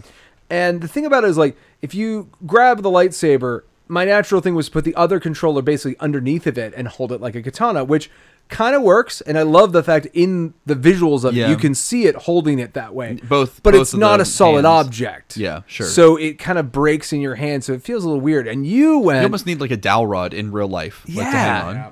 Yeah. but you went like like Count Dooku. You're just I- holding well, like a fencing Count Dooku, foil. Yeah, yeah, you were doing this stabbing motion and then kind of swinging back and Yeah, forth. 'cause that's some And, Dooku it action was- right there. It was beautiful. Try the Dooku, man. I, I love I love Dooku's lightsaber style, uh, and just I love his character too. But um, but yeah, and that's just what felt comfortable, you know, to kind of like I, I felt a couple times where like my other hand would either kind of go behind my back in a fencing pose, or or kind of almost up front in the idea of like if I had another sword or another, you know, uh, uh some Right, if other you're dual you know, if I was wielding or- dual wielding, like I kind of want that action going on, and it's uh again, it's just neat because your brain takes that that jump over what should I do to oh god there's something attacking me. I'm just gonna like flail aimlessly. And you kind of just go into this natural like if i was in this scenario you just act. You don't think about Right. acting you just act. And and almost in a, a i don't want to dig too deep into it but almost in like a psychological fun game like you're talking it's fun to go back afterwards and say well why did i you know hold it with one hand and, and naturally go into a fencing pose or naturally go into a katana and kind of hunker down and like Yeah. you almost kind of want to know like well why? Like, Why 'cause am I the didn't way I choose to do that. Yeah like i didn't think about it. It just when someone's throwing a sword at you you you block it. That's what you do. You find the style that works and you go for it, right? yeah. Yeah. yeah. It's cool. So it's really cool because you so you, you carve up like a Oh, lot. It does go. I won't lie. There was a part of my brain for a second where I was like, I'm pretty sure the game is glitching because I have killed a lot of these things. Yeah, Yeah, it feels I need like- to do something? Yeah, the only reason yeah. I didn't Yeah. think about it is because while you're doing this, every time you turn Yes. to fight another droid, you're seeing Vader in the background taking out uh, two or three of them at a time. yeah. Which I have to add a comment. You are seeing Vader. I'm freaking the heck out because I have these things attacking me. I didn't even I- realize that Vader was on the screen. Like, I really enjoyed the fact that, that when I played the video the first time, I'm with you, Chris. Like Yeah. it's hard to see him, but watching you play, I'm like, oh, there he is. Oh, yeah, because you that's see him. the red Yeah. lightsaber, and it's great because he's like he's like grabbing one and throwing it through the other one, and then he's just like behind his back while he's doing that, just carving one up with his lightsaber. Like mm-hmm. He's Just not having day the office he's Vader. yeah yeah, I was gonna say he's not being stressed out like you are. yeah But that all comes to a head because when you get to like, okay, okay, Yeah. I've done like two more waves of robots than I thought. Yep. Oh crap! Here comes another one. You pick up your lightsaber and then it gets pulled out of your hands. Yep. And then you're like, what? Uh, uh, uh, uh. And then you see that lightsaber get spun in the air and jammed through that one that was coming through you, and it seems like the lightsaber gets destroyed, or at least it turns Well, off. at some point, Vader has both of them. I was going to ask. At it some was point he has hard to see, but at one point we do have Vader dual wielding a red and a green lightsaber, yes, right? yes. Just which for made you probably very happy, right? Oh, Russ? it made me very happy. very happy. In definitely fact, maybe my favorite moment. There's your Christmas ornament, just Vader with. You know how I feel about red and green lightsabers. yes. Uh, Um, but he definitely either discards, Yeah, turns off, or I- breaks the the Yeah. green one because you you don't have it anymore. I guess I, I my brain just kind of guessed that he he pocketed it or That was something, my you know. thought too, but It's- I'm sure we'll find out. It's tough to say. Yeah. But then the, his lightsaber goes out, and you can just kind of very dimly see like his control box on his chest. Yeah. And he walks towards you again, yep. and you're like, I don't even have less a op- gun. It is less oppressive this time. As he walked over, I thought I was up for a battle. Like I didn't know what was going to happen, but it wasn't that decisive business walk Yeah. that was there. It was kind of a, a, a saunter, if you will. He was just kind of like, "All right, they're all dead. Hey, pal," and you're like, and then, "Okay, we're we're are we friendly? What is happening?" You know? yeah, his lightsaber erupts, and he's only lit by the lightsaber. yeah, that glow. The entire game, every time you interact with Vader, Mm-hmm. while you can feel his imposing presence, you know he's a threatening guy. It's no Yeah. doubt, even if you've never heard of Darth Vader before, which most of the galaxy at large wouldn't have, you know he's threatening. But from what we know of Vader from six films and Mm-hmm. everything else we've seen and read and been a part of, he's not physically threatening you. I mean, he's saying he's going to. He's saying he's going to kill you. He's mm-hmm. saying he'll let you live if you perform this task. He's saying that it's dangerous here right mm-hmm. now. But he's never force choking you. Mm-hmm. He's never picking you up. He's never really even holding his lightsaber in your direction. He knows he needs you. He knows you're a tool based on that initial solving of Yeah. the puzzle box. And it's interesting to see Vader need someone Yeah, who is clearly such a non-threat to him. Yeah, sure.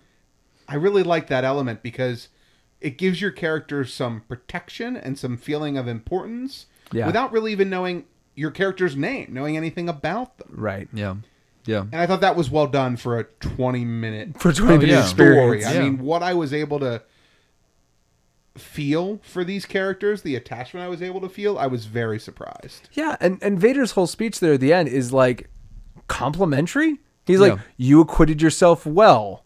I sense a latent force ability about you. And then he like literally like almost leaves. encourages you with these he's like like, you know, you must learn to Oh, master sure. the ways of the force. We you will need the force on the path that lies ahead. Mm-hmm. And he turns around, his lightsaber goes off, and then the whole screen goes black, and that's the end of episode Mm-hmm. one. Now at D23, we've sort of got the confirmation that um, yes, the, the the next episode will be out before the end of 2019, and yes, it will be involving force powers. So you ready to come back to town, Chris? to I, play I'm gonna one? have to. Yeah. Yeah. Yeah, to. yeah. If you just want to just schedule that right I'm now. just we I'll know pencil you'll it in be. right now. Yeah. Oh, okay, if it comes around Thanksgiving, Christmas, it might just work out. You know, you never know. I can do that. But um, yeah, what do we what do we think? Like, uh, obviously, I've played through the whole thing. There there are some s some great moments in there. Yeah, Chris, I'd love to hear your opinion here first. Um, guest. well, I mean, we let's let's call it what it is. We've been gushing over it for the past hour now. Uh, I think the I think the answer's already there. Um, but again, I, I don't want to beat a dead horse, but I've played a handful of the games, not all of them, because again, I, Yeah. I do get you know wiggity wiggity whacked out.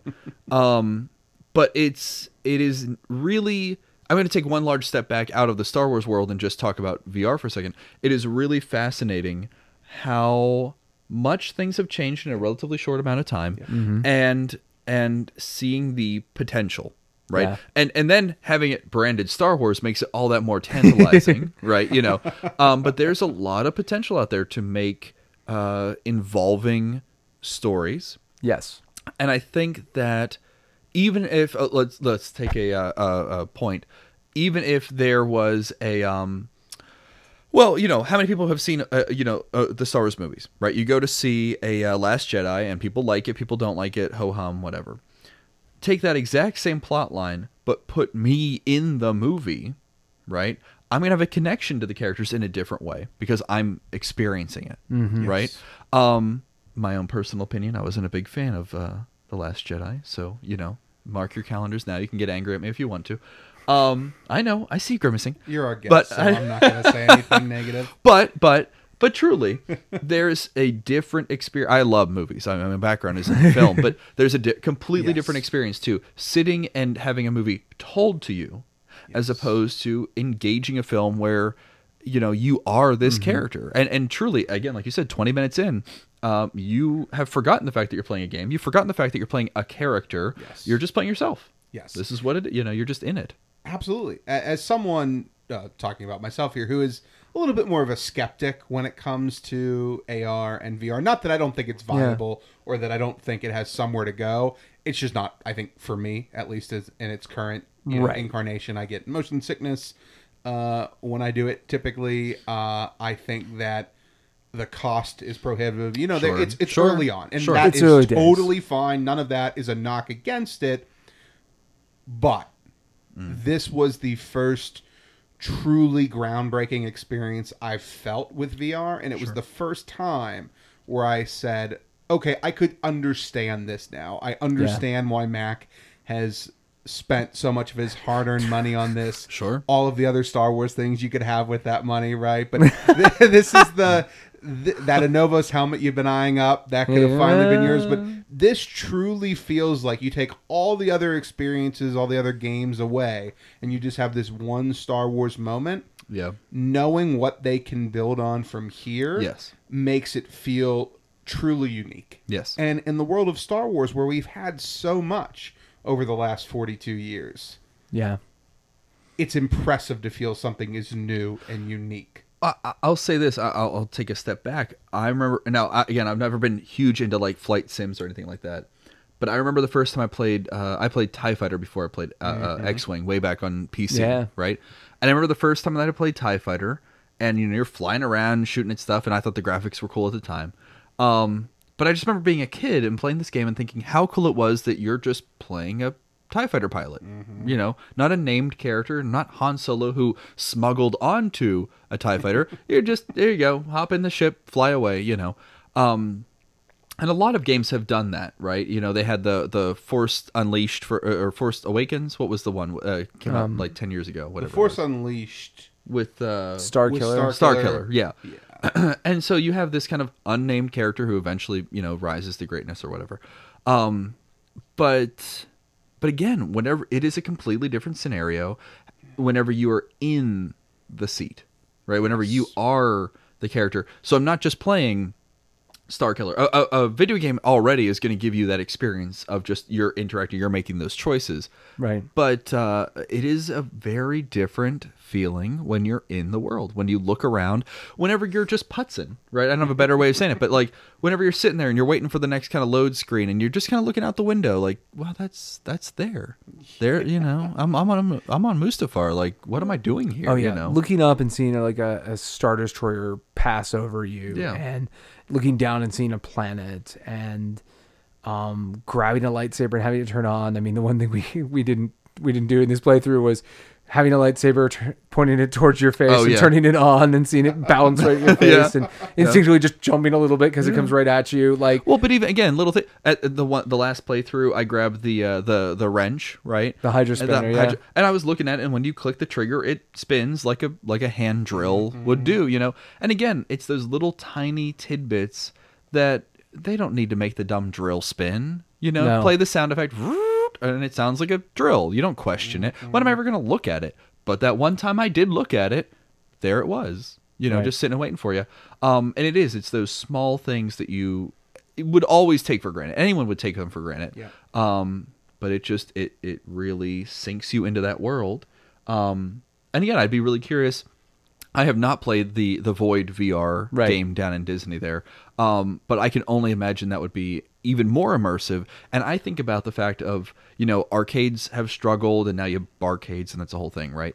Um, but uh, projecting forward, uh, things like Void VR um, would be the next uh, uh, laser tag, right? Right. Would be the next experiential thing where maybe I don't have not just 300 bucks for, for an Oculus, but maybe I don't have an extra grand or two sitting around or just the knowledge and the know-how to set up an Alienware, you know, system and have all this equipment and have all this stuff in a room dedicated.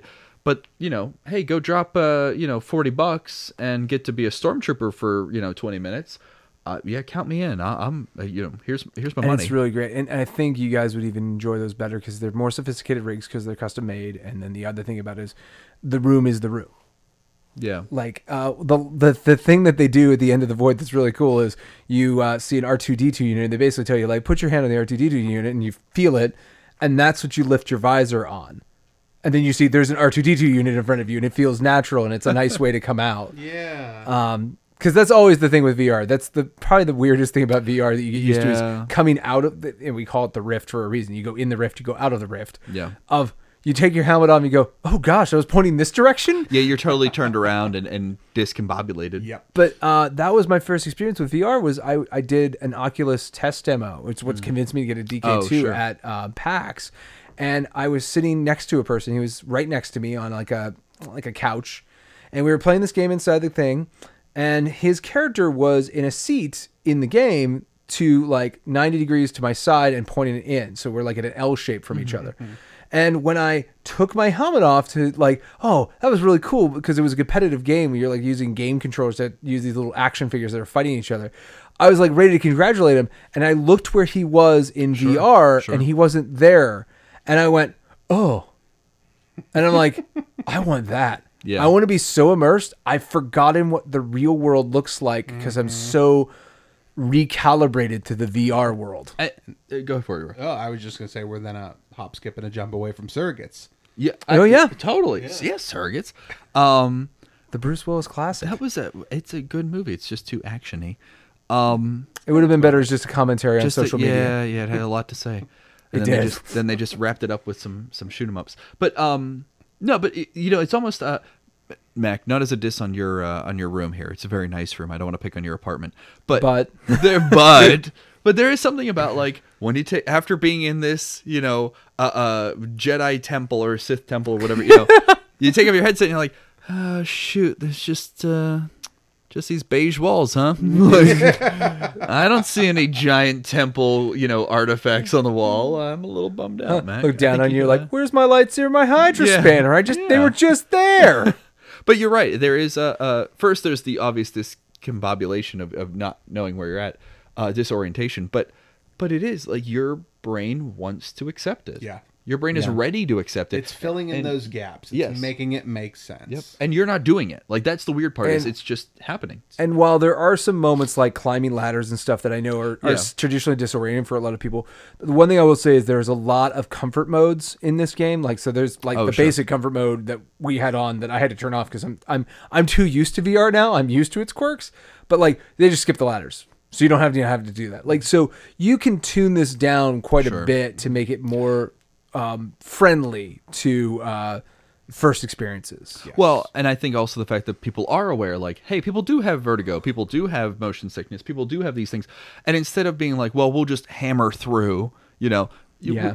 it doesn't take much to to soften the blow, you know. And and uh, I know Mac, we've talked about it before, but just like I'm, sh- I can imagine whenever they first introduced an automobile, and you know, great great grandma sits inside of it, and they go ten miles down the road, she probably had you know a a heart attack, freaking out. Oh my god, I'm gonna die. That was grandma, by the way. Yeah, Um, yeah, got I- it. I- That it was was good. spot on. Thank you, thank you. Um, but you, uh, but I'm sure at the time, you know, after you go down the road a couple times, you get used to okay, this is what it Mm-hmm. feels like. This is what it is. And I can say even for myself, I remember uh, maybe two years ago was the first time I did anything virtual reality related, Mm-hmm. and um, other than being a kid and trying it once at Disney, what you know, years ago, whenever like Innoventions was a thing. Uh, R.I.P. Innoventions. Um, but um, but I, I, you know, it was clunky and it was cool that like it existed, but it was definitely like, uh, you know, kind of like trying my best not to squint my eyes inside of the the headset, waiting to get that motion sickness feeling, and like I, I'm gonna close my eyes up, just you know. And it's amazing just for myself in a matter of two years of randomly playing, because I'm only getting to play whenever I'm up here with Mac. Um, but being able to test drive a couple things, and all of a sudden, what would have wigged me out before, now I just kind of close my eyes for two seconds, and I'm I'm okay. Like I want to get back into it, you know, like oh, hang on, and yeah, okay, let's keep going, right? Yeah, for someone like me who's not a huge gamer, for the most part, I pretty much play the new Star Wars games that come out, uh, new Pokemon game here and there. If Naughty Dog makes a game, I'll be there as long as it's not about zombies. So for the most part, I don't I don't play a ton of games, uh, other than Pokemon Go. I do play a lot of Pokemon Go, but anyway.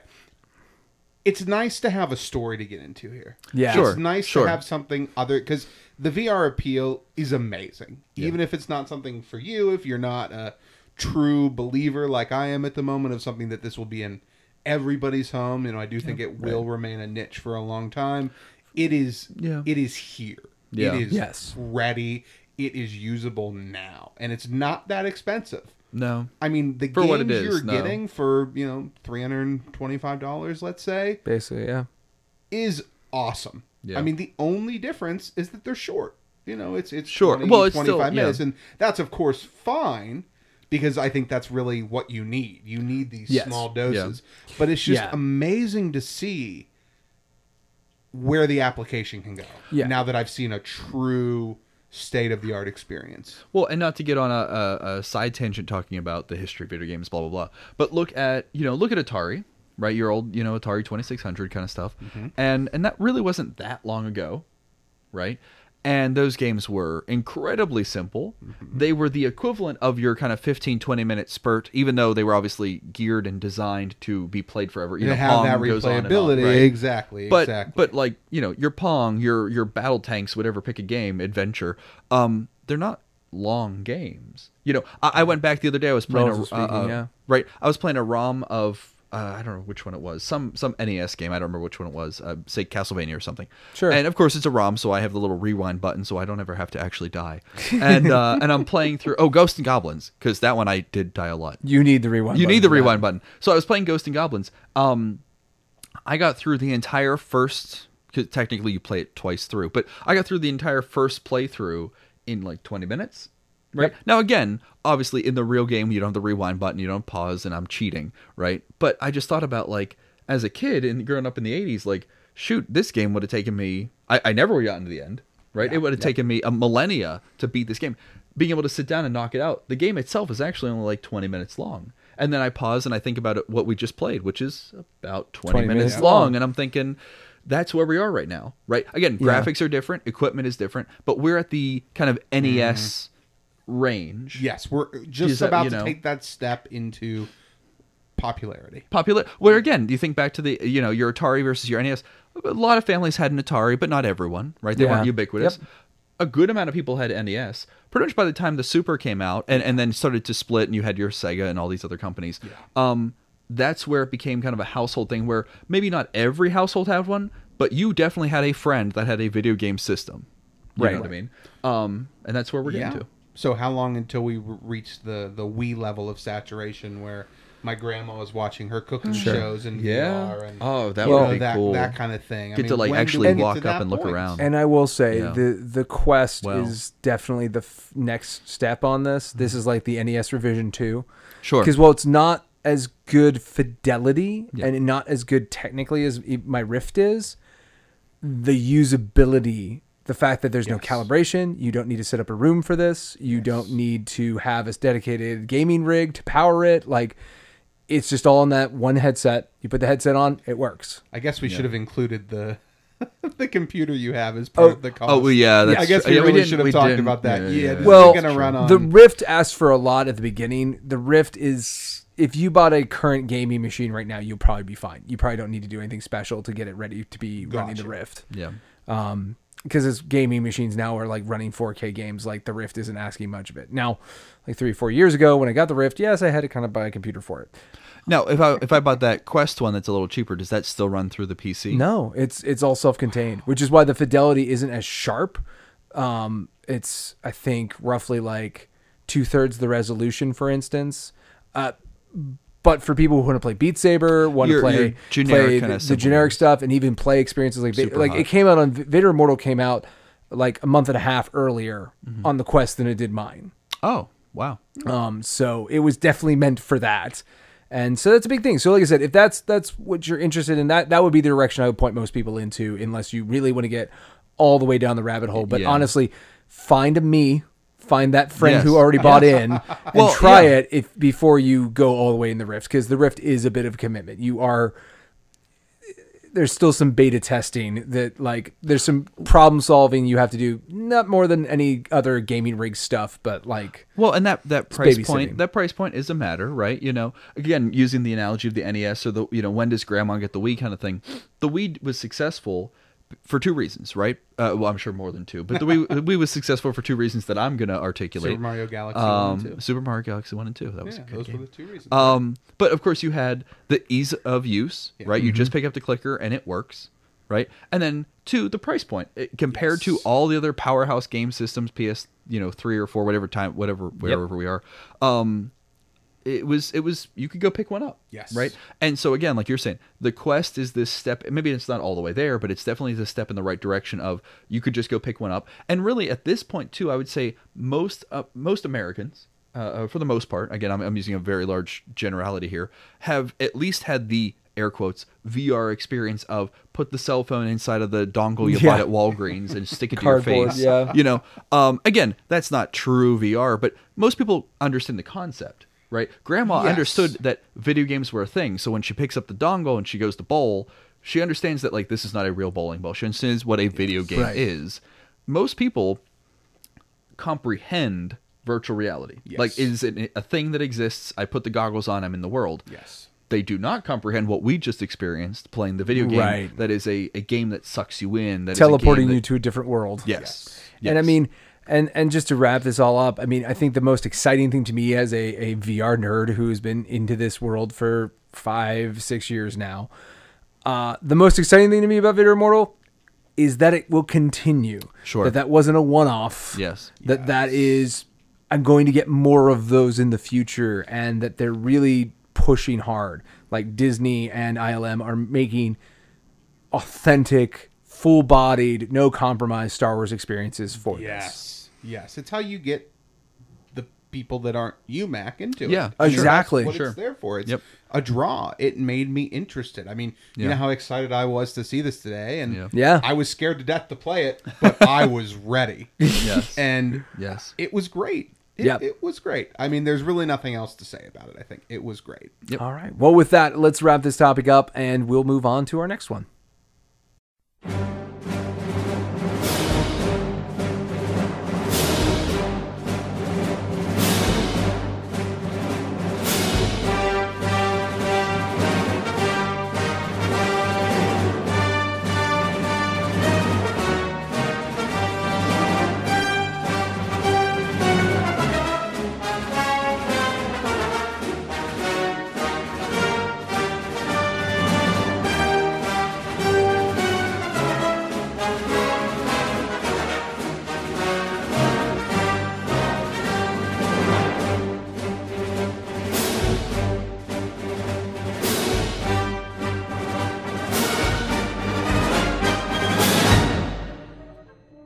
All right, so we are back, and I have to tell you, I am tired of talking about the stuff that you guys want to talk about. All right. Oh. this is this is my show now, right? I'm the captain. I'm the captain here.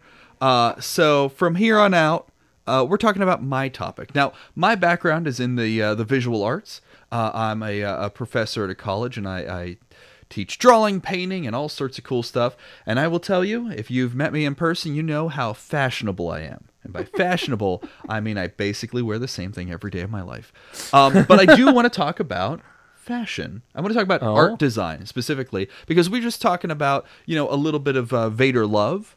Um, and so I want to talk about Vader specifically with you guys. Get kind of your take not on the man, the myth, the legend, but uh, but his duds. I want to talk about his, his garb. I want to get into that a little bit. So, all right, all right. So let me ask a couple of clarifying questions here. Okay. We're talking about specifically the look, the final product, or are we talking about how we got here from the McQuarrie concepts on? Um, I mean, all of the above is the answer. Okay. Uh, but uh, you know, just kind of the um, the the look, the feel, what got us to Yes. to Vader aesthetically, because he is such an empowering force, not just in the Star Wars world, but in the film world.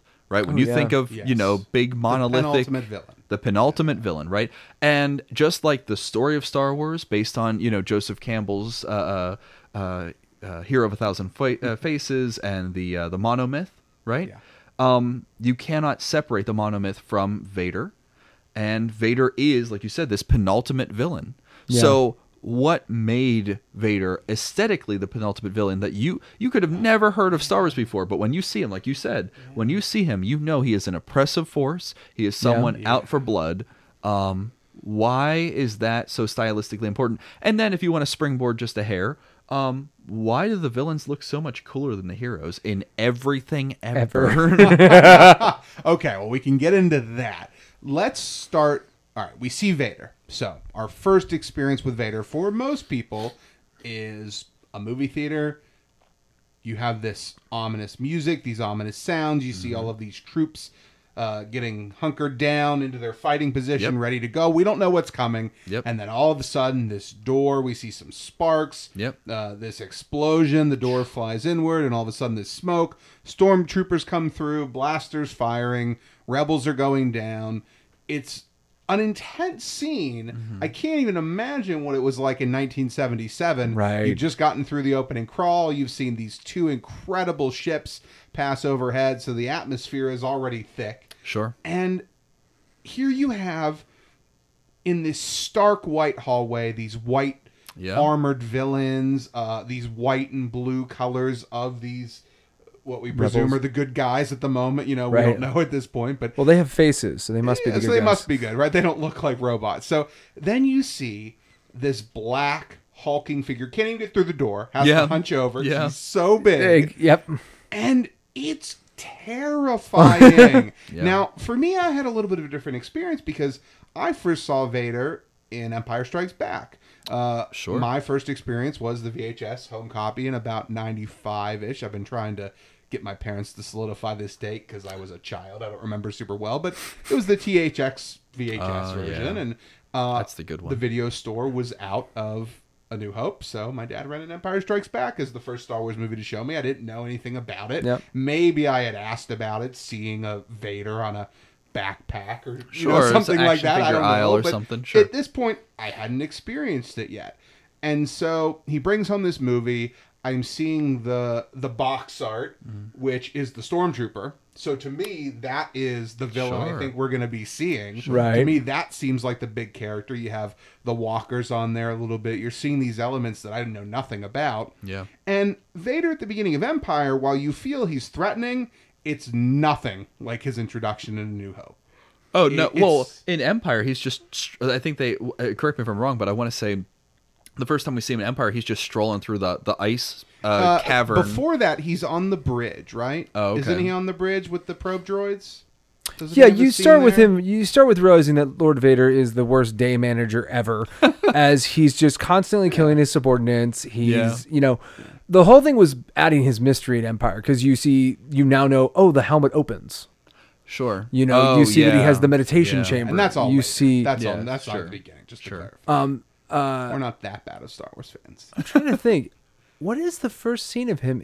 I- It's it's on. So it cuts down. f- Right. I, I didn't watch this today, but it Mm-hmm. cuts down from the opening crawl, and it cuts into space. Yeah. And we see the Star Destroyer launching all of the Oh, the probes. droids. Right. Sure, sure. And does it not then immediately cut to the bridge? Yep. And you have. I think Vader? it does, but I think it's just Piett there. Is it? No, because I think Vader gets involved when he, he- when they tell him like like there's something uh the whole system's uh, uh but it's a remote planet. It couldn't possibly be like no that is the planet.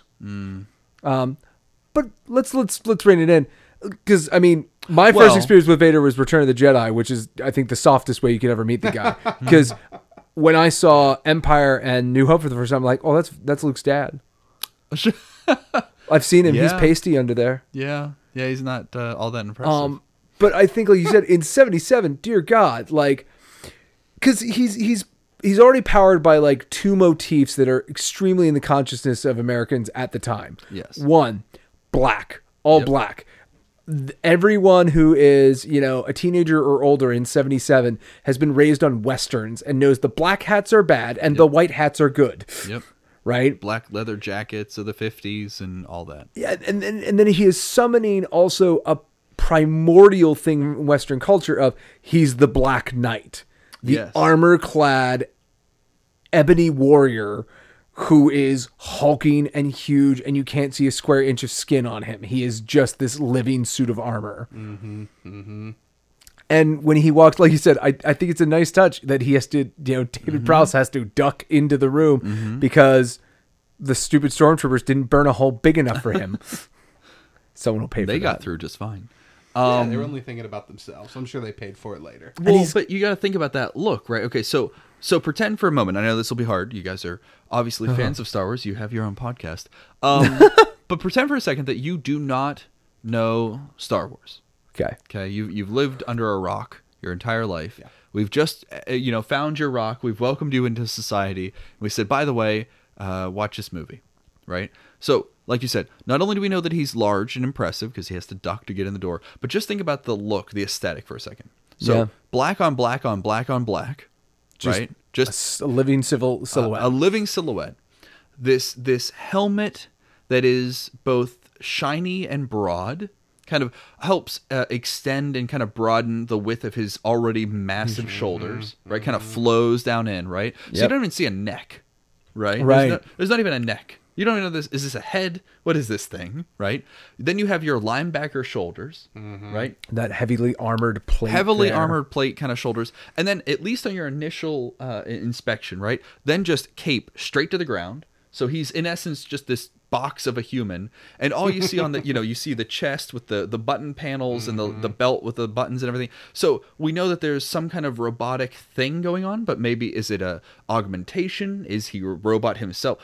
And and no face Right. right? Um a- again at least at the very first part he's walking through kind of the smoke as they're shooting and everything. And so you don't really have any anything to go on. He is a huge silhouetted thing that isn't even human right Right. it's not even this human silhouette at least the stormtroopers are armored humans Right. We feel that they're troopers. they're troopers right they're they're you know in especially their- with because they don't have computer boxes on Nope. them, so there's Nope. no obvious roboticness to them. Well, and even just the way the, the stormtrooper armor is made, right? And I'm sure you guys could do a whole nother episode just about that. we could, Um, we, sure will. we will. the- yeah, right. And we invite the 501st over; they'll talk. Yeah. Um, but you think about like that armor, right? And I always heard the, the at least the rumor. I don't know where I heard this from, but the, the idea was always that you know they're they're kind of shiny and pristine and white on the outside, but they have that kind of black underneath. Right, so they're under like armor, yeah. secretly the bad guys, but they're gonna look all nice and squeaky clean. Oh, yeah. Whereas Darth Vader is just he's the bad guy, right?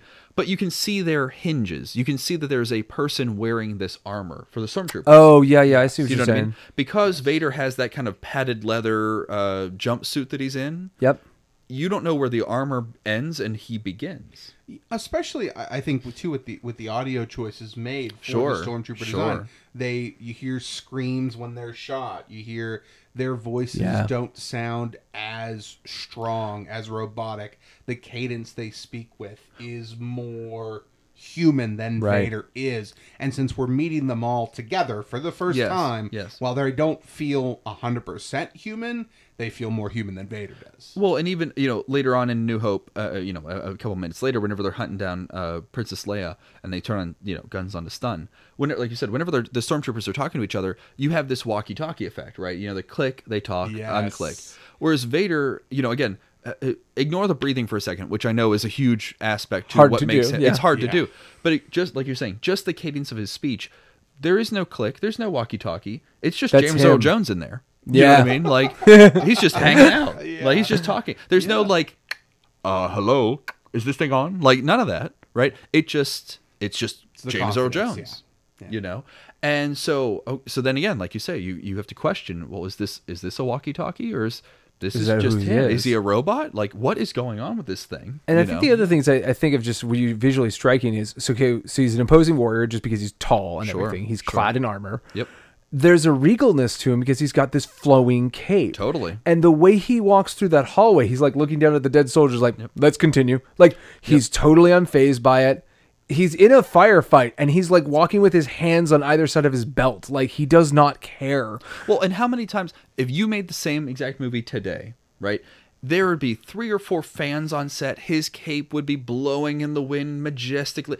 This cape is hanging off of him. It is straight down to the ground, Yes. Mm-hmm. right? And again, when I think about Regal, right? When I think about kings and queens and that, I think of these heavy woolen Yes, crushed the velvet. weight, Crushed like the vel- perfect thing to right? talk about. Yes, Right? It's heavy. It's thick. This is not some wispy piece of cotton, right? This th- maybe this thing's got metal in it and it can deflect, you know, laser Yeah. blast. You don't know, right? But it's it's just draws him down to the ground. And then of course then we got the big biker boots, right? The the kind of German, Yeah. you know, riding boots. Riding boots, yeah, because they come up all the way up the Um, all the way entire up to the shin. top. And then the little tiny like knee guard thing going on. Again, it's just armored, but it's not. I would say the stormtrooper is more traditionally armored, right? Uh, uh, like a You knight see all the plates, armor. you can see all the- right. Vader again with the the quilting that's going on. It is it is again. You said regal. It is a uh, a king who happens to wear armor, but never enters into the fray of battle, right? You know, there's this quilting, there's this, you know, leather. Yeah, that's what's Does that interesting sense? is You know? he looks less protected than a stormtrooper. He does. I mean, he doesn't look. He's got that big chest piece, Sure. which is Right. obvious. But Sure. beyond that, it doesn't feel like he's as suited for battle. But without you seeing him do anything, I mean, Yep. obviously in a moment Yep. he's about to oh, choke Oh, yeah, yeah. guy. But before that, you just know he's imposing. Yeah. Everything about that shot Yeah. comes together perfectly. Yeah. and it's what makes A New Hope so great. Is Oh, yeah. that Yep. opening sequence is truly perfect. So arresting, just so grabs you. Yes, yes. And like you said, when you choke him, when you get to choke him out, we learn just the next little pieces about him, which is one of like we see just how powerful his arms are. He's lifting this guy Yeah, like you see his a toes good like dangling. two feet off the ground, Yeah. and just his posture is unnatural. Like Yeah. his legs are just square, sitting Yeah. next to each other. There's Just- no like leaning into that or anything. It doesn't look like he's taking any effort to raise this guy up, and then he just tosses him to the side Yep. and turns around to his subordinates and says like like tear the ship apart i want this found like we find he has this anger to him but we also just find of that is what he does every day, all day long It's his old hat for Vader. Yep. Yeah. He's done this. Uh, yeah. choking out people as we learn in empire is just his hobby Yeah. I do have one little amendment here. So we were all sort of circling around the drain being correct. So it does open, pans down from the crawl into space. We see the Star Destroyer shooting at the probe droids. And then we have 20 minutes of Hoth. So we see No. nothing on the bridge. Ah. But when we do cut back to space, to the establishing shot of the Star Destroyers, Vader's Super Star Destroyer for the first time we're Yes, seeing here, yes. it cuts to Vader. So the Okay. scene, the Oh. reveal is the back of his helmet looking out at that star field. And now that I'm oh. saying it, I'm sure we Oh, can I all can Yep. totally picture, picture it. Yes. We were right. I was just 20 The minutes times- early. Yeah. We And don't it- see any Imperial before we see Vader. It's just a little later in the movie than I well, remembered. Well, in, in Empire, So I I'm d- sorry. I, I definitely. good. I what I think I'm of. apologizing to everybody else out there whose Empire is their favorite movie and they know it. and they've been screaming this at us Well, for the yeah, last Yeah, exactly. Um, I hate when other podcasts do that, so I need to give that amendment now. But it's Okay. uh, the scene that I remember from Empire was him just walking through those ice hallways, and it's not really that impressive. It's kind of a wider shot. You kind of see his height in comparison to the stormtroopers, and he's still taller, but he's not this force that you have seen, you know, and in, what it's- in A New Hope. And what I think is Because mostly you there know more too him. is to echo New Hope, which Yes. is the fact of by the time Vader's here, the rebels have lost. Hoth is completely toast. It is just like the Tantive Four. Like you're done. By the time Vader, like the King, by the time the King gets to you, you have been crushed to death because they're not going to let the King come through Mm-hmm. Unless the room is clear. Unless it's all good. Well, and so let's. I'm gonna. I'm gonna take a stake here and say I'm gonna give the the you know George Lucas and all the the creators of Star Wars and that uh, the benefit of the doubt. Empire humanizes Vader from the get go, which you need Yeah. to do to get to the end of uh, uh, Empire. Because Yes. imagine if you have this dark imposing figure in in A New Hope.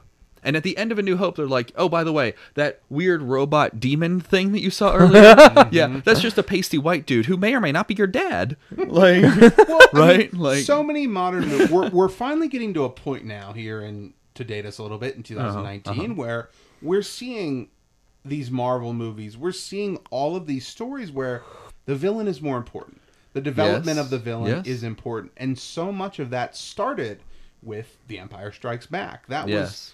was one of the first times that i can ever recall just from a, a dating standpoint of having a villain who you were meant to care about a little bit, even Yeah. though he scared you, even though he was hurting your heroes, even though he was doing really bad things. As you learn more about him, you learn to like him a little bit more, and mm-hmm. that makes Well- him. He would never be the icon he is today without his full character arc. with his redemption. sure. And I think the thing you're saying is like, why do villains always get cooler stuff? Well, because we naturally are going to hate the villains for what they do and what they do to our characters, right? Yeah. Yeah. So we need something to hook the audience on wanting to know more about the vi- villain. And I think aesthetics are just a great way of why, like you just said, like why has he got a cape? Why is he in armor? Mm-hmm. Does, does he need that mask to breathe? Do, why does he have a scuba mask? And like, why does it make this sucking sound? And Mm-hmm. I think all of that is because you're interested, you're fascinated by him you haven't necessarily made a moral decision about him. And your decision is going to be he's a monster. He's just killing people. But that visual arrest, that just fascinated. I want to know more about him. How did he Sure. fall? How did he become this? Sure. Is what we cling to our villains on. Whereas with our heroes, we're rooting for them. Our villains, we're rooting against them. But we want to know What got them here? What got them here? Why are they the way that they are? Why are And they with so Vader, cool? That starts with his look, not his actions. Right. Absolutely. His actions followed up very quickly, but it's Sure. the look first and It's the look first. Well, and uh, Mac, with what you were saying, I, I agree with it. Right, I agree Yeah. with it. But I kind of want to expand and dig a little d- bit deeper, more uh, philosophically or theoretically, um, as far as why the bad guys in general get to look cooler. Right. Um, I kind of feel like uh, in most media, the villain gets to look cooler because uh, bad things are tempting to us. Right. the Um, dark side is quicker. the dark side. Well, but imagine if the More good guy looked cool, acted cool, was perfect. Uh, first, there's no character growth there, so that's boring. Um, but two, it's like we live life every day, right? And not to get on a high horse or anything, we live life every day.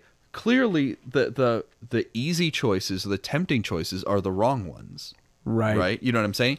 And so if you make the good side, you know, the, the light side, the Jedi's in this case, tempting, if you make it look like cool and everyone wants to everyone wants to be a Jedi, it's the coolest. Um we tend as humans to go, well, that's not how it is in life. Like the candy bar is much tastier than the the Than the uh, salad, the vegan yeah. salad, right? Or you know, um, like that's just life, right? Well, it's more seductive. It's more seductive. So this this mysterious person who looks cool, has all the cool gadgets, you know, Well- um, has all the cool garb, has spent the money to buy the nice wardrobe, you know. Oh, and I think that's where you get wears, that- like rags. Well, I think that's where you get the payoff. Luke's in this like tan, like you know, like desert BDU uniform Yeah. form on Bespin. wearing He's wearing, he's wearing a sack. sack. I'm- He's No, no, wearing a I'm talking when he finally meets Vader in person to well. fight him on Bespin. He's wearing just this like Yeah. normal kind of like you know I I just came from a jungle planet like expedition clothing, Yeah. and I'm about to fight this guy who's like a head taller than me, and he's perfectly straight. I'm like down in this crouch pose, ready to fight him, and we have already seen Vader. We've already seen him, and she's like. Kitty, you're just gonna destroy you. Yep. The only reason I think you have a chance is because you're the protagonist. Yeah, yeah. Like, The story dictates you have to live, and they've already set it up that you might not. Mm. If this was happening, the Coruscant odds on this would be, or the Nar Shaddaa odds on There this would go, be there you just, you're toast, You're toast. A hundred to one. So so let's get uh, okay back on topic then, right? So so Vader's look, right? His look, his his his aesthetics. Um, so there's a lot of stuff I'm sure many Star Wars fans already know. So we'll get the basics out of the way, right? So you've got the obvious connections to World War II across the board, right? Yes. The the dog Stormtroopers. uh, the stormtroopers. Um, Vader's helmet itself is kind of a a combination of a, uh, a Nazi helmet. Yeah, the stormtrooper helmet with the little stormtrooper helmet with flaps the on little the flaps, side. and then the flaps would, were extended to kind of tie in more with like samurai, right? Yes. Um, because the, the the Nazi helmet itself stopped kind of like ear height, and and Vader's goes you know straight to the shoulders. Yes. Um. So so there's those kind of links, right? Um. There's a lot of other uh, World War II links, uh, particularly to the Nazis as well, because they're so impactful in our memories as as you know modern day people.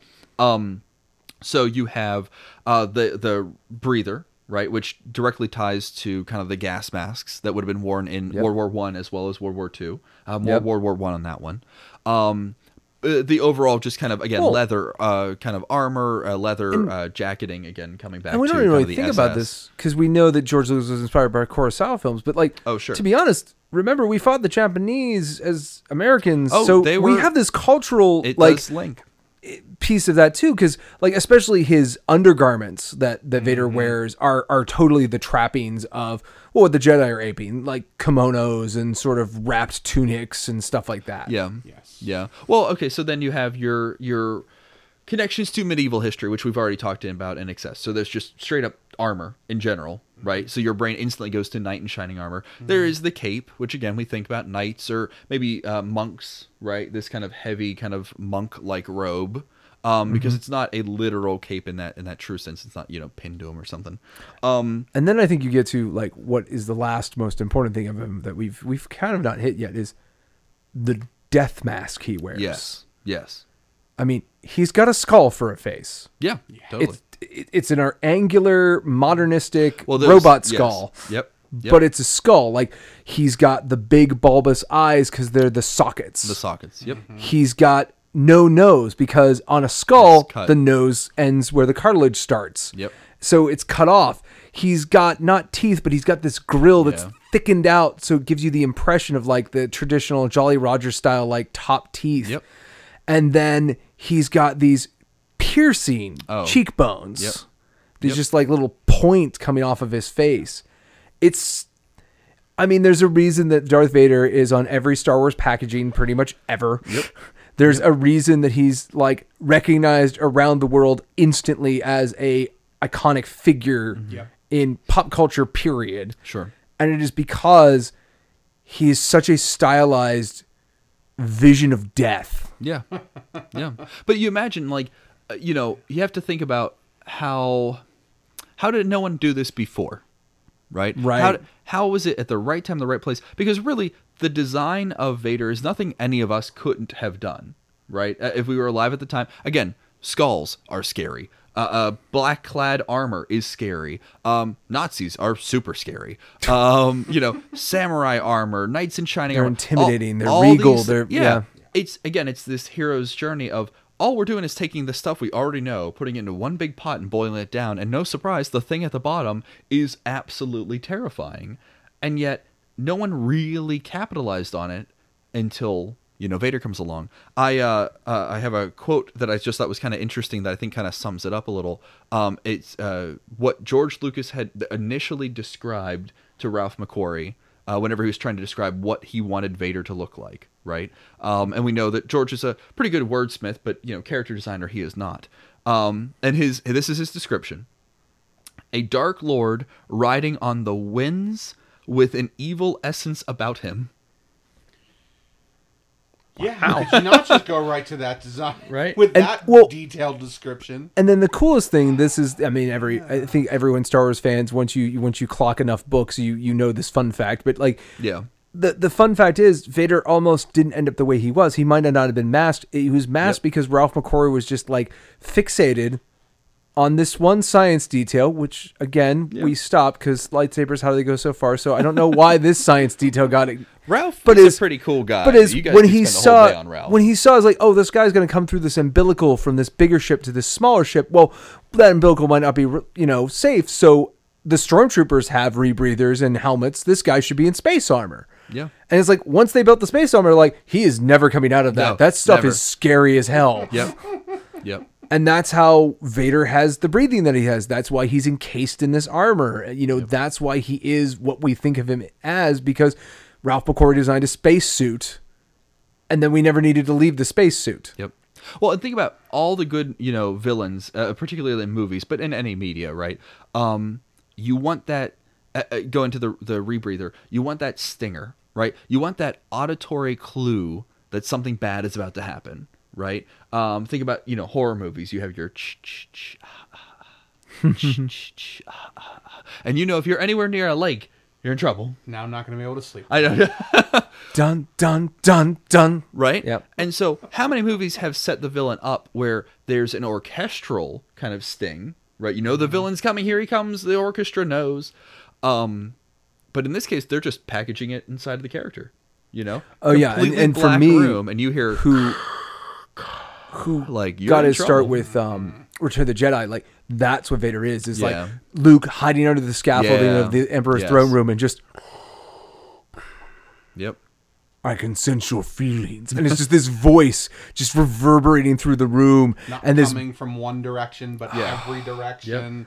Yeah, you can't underestimate how much the sound design Oh, yeah. into Oh, yeah, his- he's so terrifying. his breathing is basically the Jaws theme following him It around is. all, the, time. all the time. And yet, and then again, tie in horror movies and stuff. I'm thinking again of, of kind of a, a, a you know Jason, Freddy kind of thing.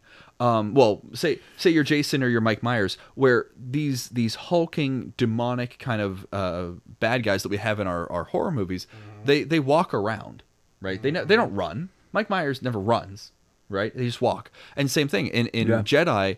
Even though the sound fills the room, even though the breathing fills the room, you know he's just clumping around somewhere, right? Yeah. Because he doesn't have He's to a Frankenstein run. monster. He's Frankenstein's monster, right? It's the same exact thing. I don't need to run. I'm just that good. which is terrifying in is every terrifying. medium, like Yep. you said. Yep. Every horror movie, when the villain is not, when you know there's no chance because they're not even trying.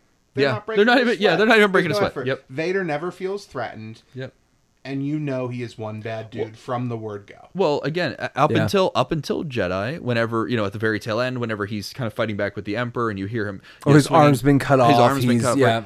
At that point, we start to hear the wheeze of the it, right, right. Um, we start, uh, you know, in Empire a little So bit whenever he's fighting Luke, but you start to hear his breathing Well- pick up a little bit. But really, until then, like you said, he literally never breaks a sweat. And to he's tie a bow on armor. The guy should be sweating. He has to. So I mean, we see him take that shot to the shoulder, Yeah. and then immediately hands it. Yep. He's like, "Nope, okay, not playing around anymore. This was more serious than I took it. It's over." Yep. You know, he, he puts Luke down so quickly when he's trying to. Yeah. Yeah. That it's just that reinforcement, and at this point, we're two thirds of the way through our story, and this guy, there's still no touching him Yeah. Yep. and that they just keep building. It's not this steady decline. Yes. you were more terrified of Vader at the end of Empire than I think you are ever. Yeah. Right. Because now you've seen what he can do even more so. Well, at, at the end of Empire, you, you realize he is human and he's still terrifying. Yes. You know what I mean? Because we still haven't really given him a, a face, right? Right. He still has the skull face. He, we know there's human under there. At the end of, of A New Hope, we're still not 100% sure if this is a human, right? Right.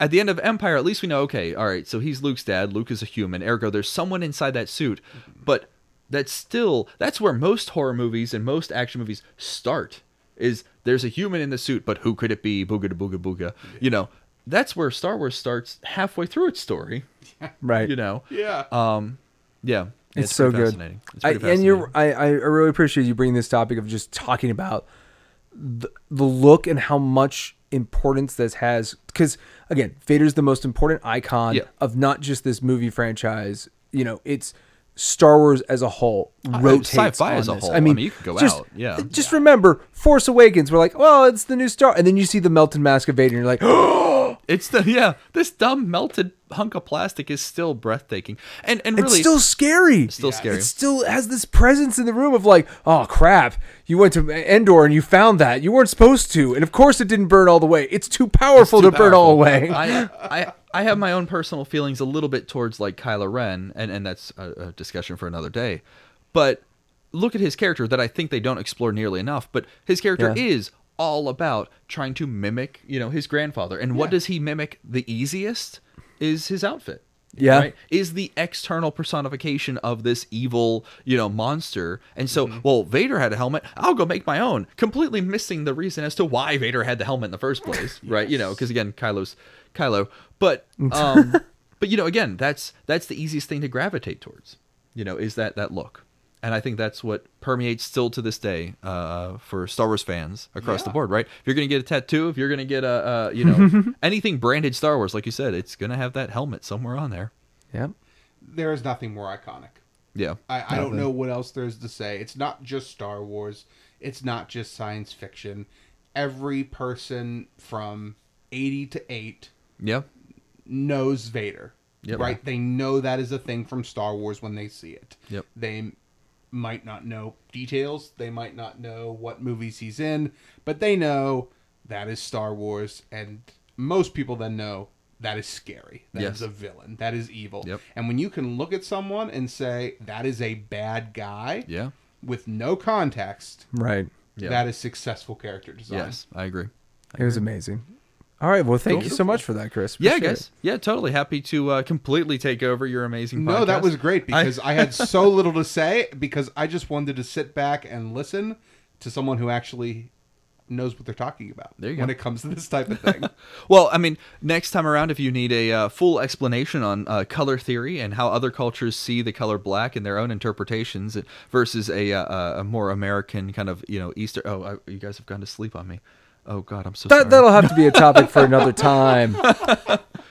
All right. Well, thank you so much. I think we'll leave here and we'll move on to something else. Cool. I really could talk about color theory for like hours. I believe you. I it, I believe you. I don't know if I I don't know if I want to. Um, yeah, but we- we're not going to. So, uh, Yeah, so here we are in the appendices. We're just wrapping up. Chris is still contemplating the fact of his future things with color theory and stuff. Uh, we just again want to thank you, Chris, for being on board. uh, guys, totally. was- Thank you. It was really fun. It was you- Yes. Two topics that I don't know if we would have come to nearly this quickly No, if it sure. wasn't for you poking and prodding us. And it was great. When I was told we were going to do a Vader spectacular, I was not expecting these two. too things. tough. Uh, but what better way to start with Vader than to completely, shall we say, unrelated topics, but at the same Yeah. time, even in that Vader Immortal game that we just played Totally, together, totally. the terrifying nature of him is Uh, made known. Him him walking again. You, we said you know he walks in. I took a step back. You took a step back. Mm-hmm. Mac took a step back. It, it's it's it's oppressive. It's impressive. You know. Uh, and I have to say I, I was drawn to this topic myself. I uh, from a very early age. Uh, you know, first time I saw Star Wars, Mm-hmm. Vader was my favorite character because as a little kid, Vader is power, right? And when you're six. All you want is power because then you Mm-hmm. can finally eat cookies and stay up late. Um, now, what's what's fascinating to me is as I've gotten older, I've slowly started to step away from Vader. I appreciate him for who he is, but you know the prequels have kind of sullied him, and not because the prequels were good or bad. That's not the argument. But the more you know about Anakin, the more you see this this Skywalker It inside of him. changes the story. It changes the It- story. it- I, I will not. Well, I will say for me for the better. I, I Sure. No, no, it- it- but yes. but it, it does change that. Yes. it does Well- change that. When you see the beginning to his story, it gives you a whole different perspective.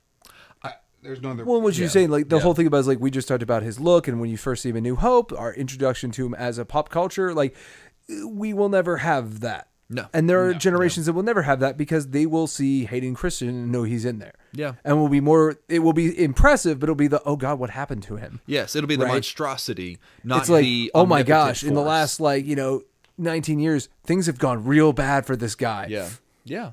And that's Um, interesting. It, but it's interesting. It- like you said, it's not a bad thing. It's not a good thing. It just it has changed the dynamic. Yes. And I think too, also uh, speaking for myself, as I've gotten older, as I've gotten responsibility and you know bills, um, all of a sudden I don't. I'm not impressed by the guy who gets kind of angry and throws someone through a wall. Like, yes, I may want to do that sometimes. you know, when I have a student who doesn't turn in a homework project, yeah, like you know, maybe a forced choke here and there. Um, but you know, but no, but truly though, like it's it's one of those things. As I've gotten older, I've realized more and more that again, you know, the dark side is tempting because it's easy. You know, it is Yeah. easy to get Quicker. angry and have a temper tantrum and, and throw someone through a wall or force choke them out or whatever. Um, and as I've gotten older, I've become more and more of a, uh, a Jedi disciple. You know, it's the Yoda who sits back and says, "Oh, kid, you really shouldn't leave Dagobah. Uh, forget it. Just go ahead." Like it's that person that I've kind of become and, and taken on to. I, so is Yoda your favorite character now? So if Yoda could wear Vader's outfit, I, I can't give up that armor. I can't give it up. Okay. you just need a you just need a lightsider who's got sweet armor. Sweet. Why can't Those the good guys have armor? He no, needs but to, now we he know. needs we need a we need a character from uh the rebels, the the the Jedi like ordeal guys who have the cool white armor. There we go. You just need someone like that, but who's a character. Yeah, that's- yeah. mhm. Could does Yoda so must much. wear that at some point, right? I mean, that's ceremonial armor, right? Yeah. Yes. Yeah. the closest we get is what Clone Wars Obi Wan, where he Yeah. has that. Uh, but see, that's cool. Yeah. That's It's 'cause it's a. Jedi in get it. armor. That's cool. I get it, yeah. I get All it. Well, Chris, thank you so much for being here. Yeah, you are my guys. best friend in the world, so it's very likely you'll be back here someday, Yeah. Yeah, but not I- yeah. for a while. So thank you for being here. We said and Vader uh, Immortal episode two. Yeah, Yes, Vader Immortal exact- I- episode I'll- two. I'll be around. Coming in later. Yeah, Yeah, whenever it's announced. The yeah. future.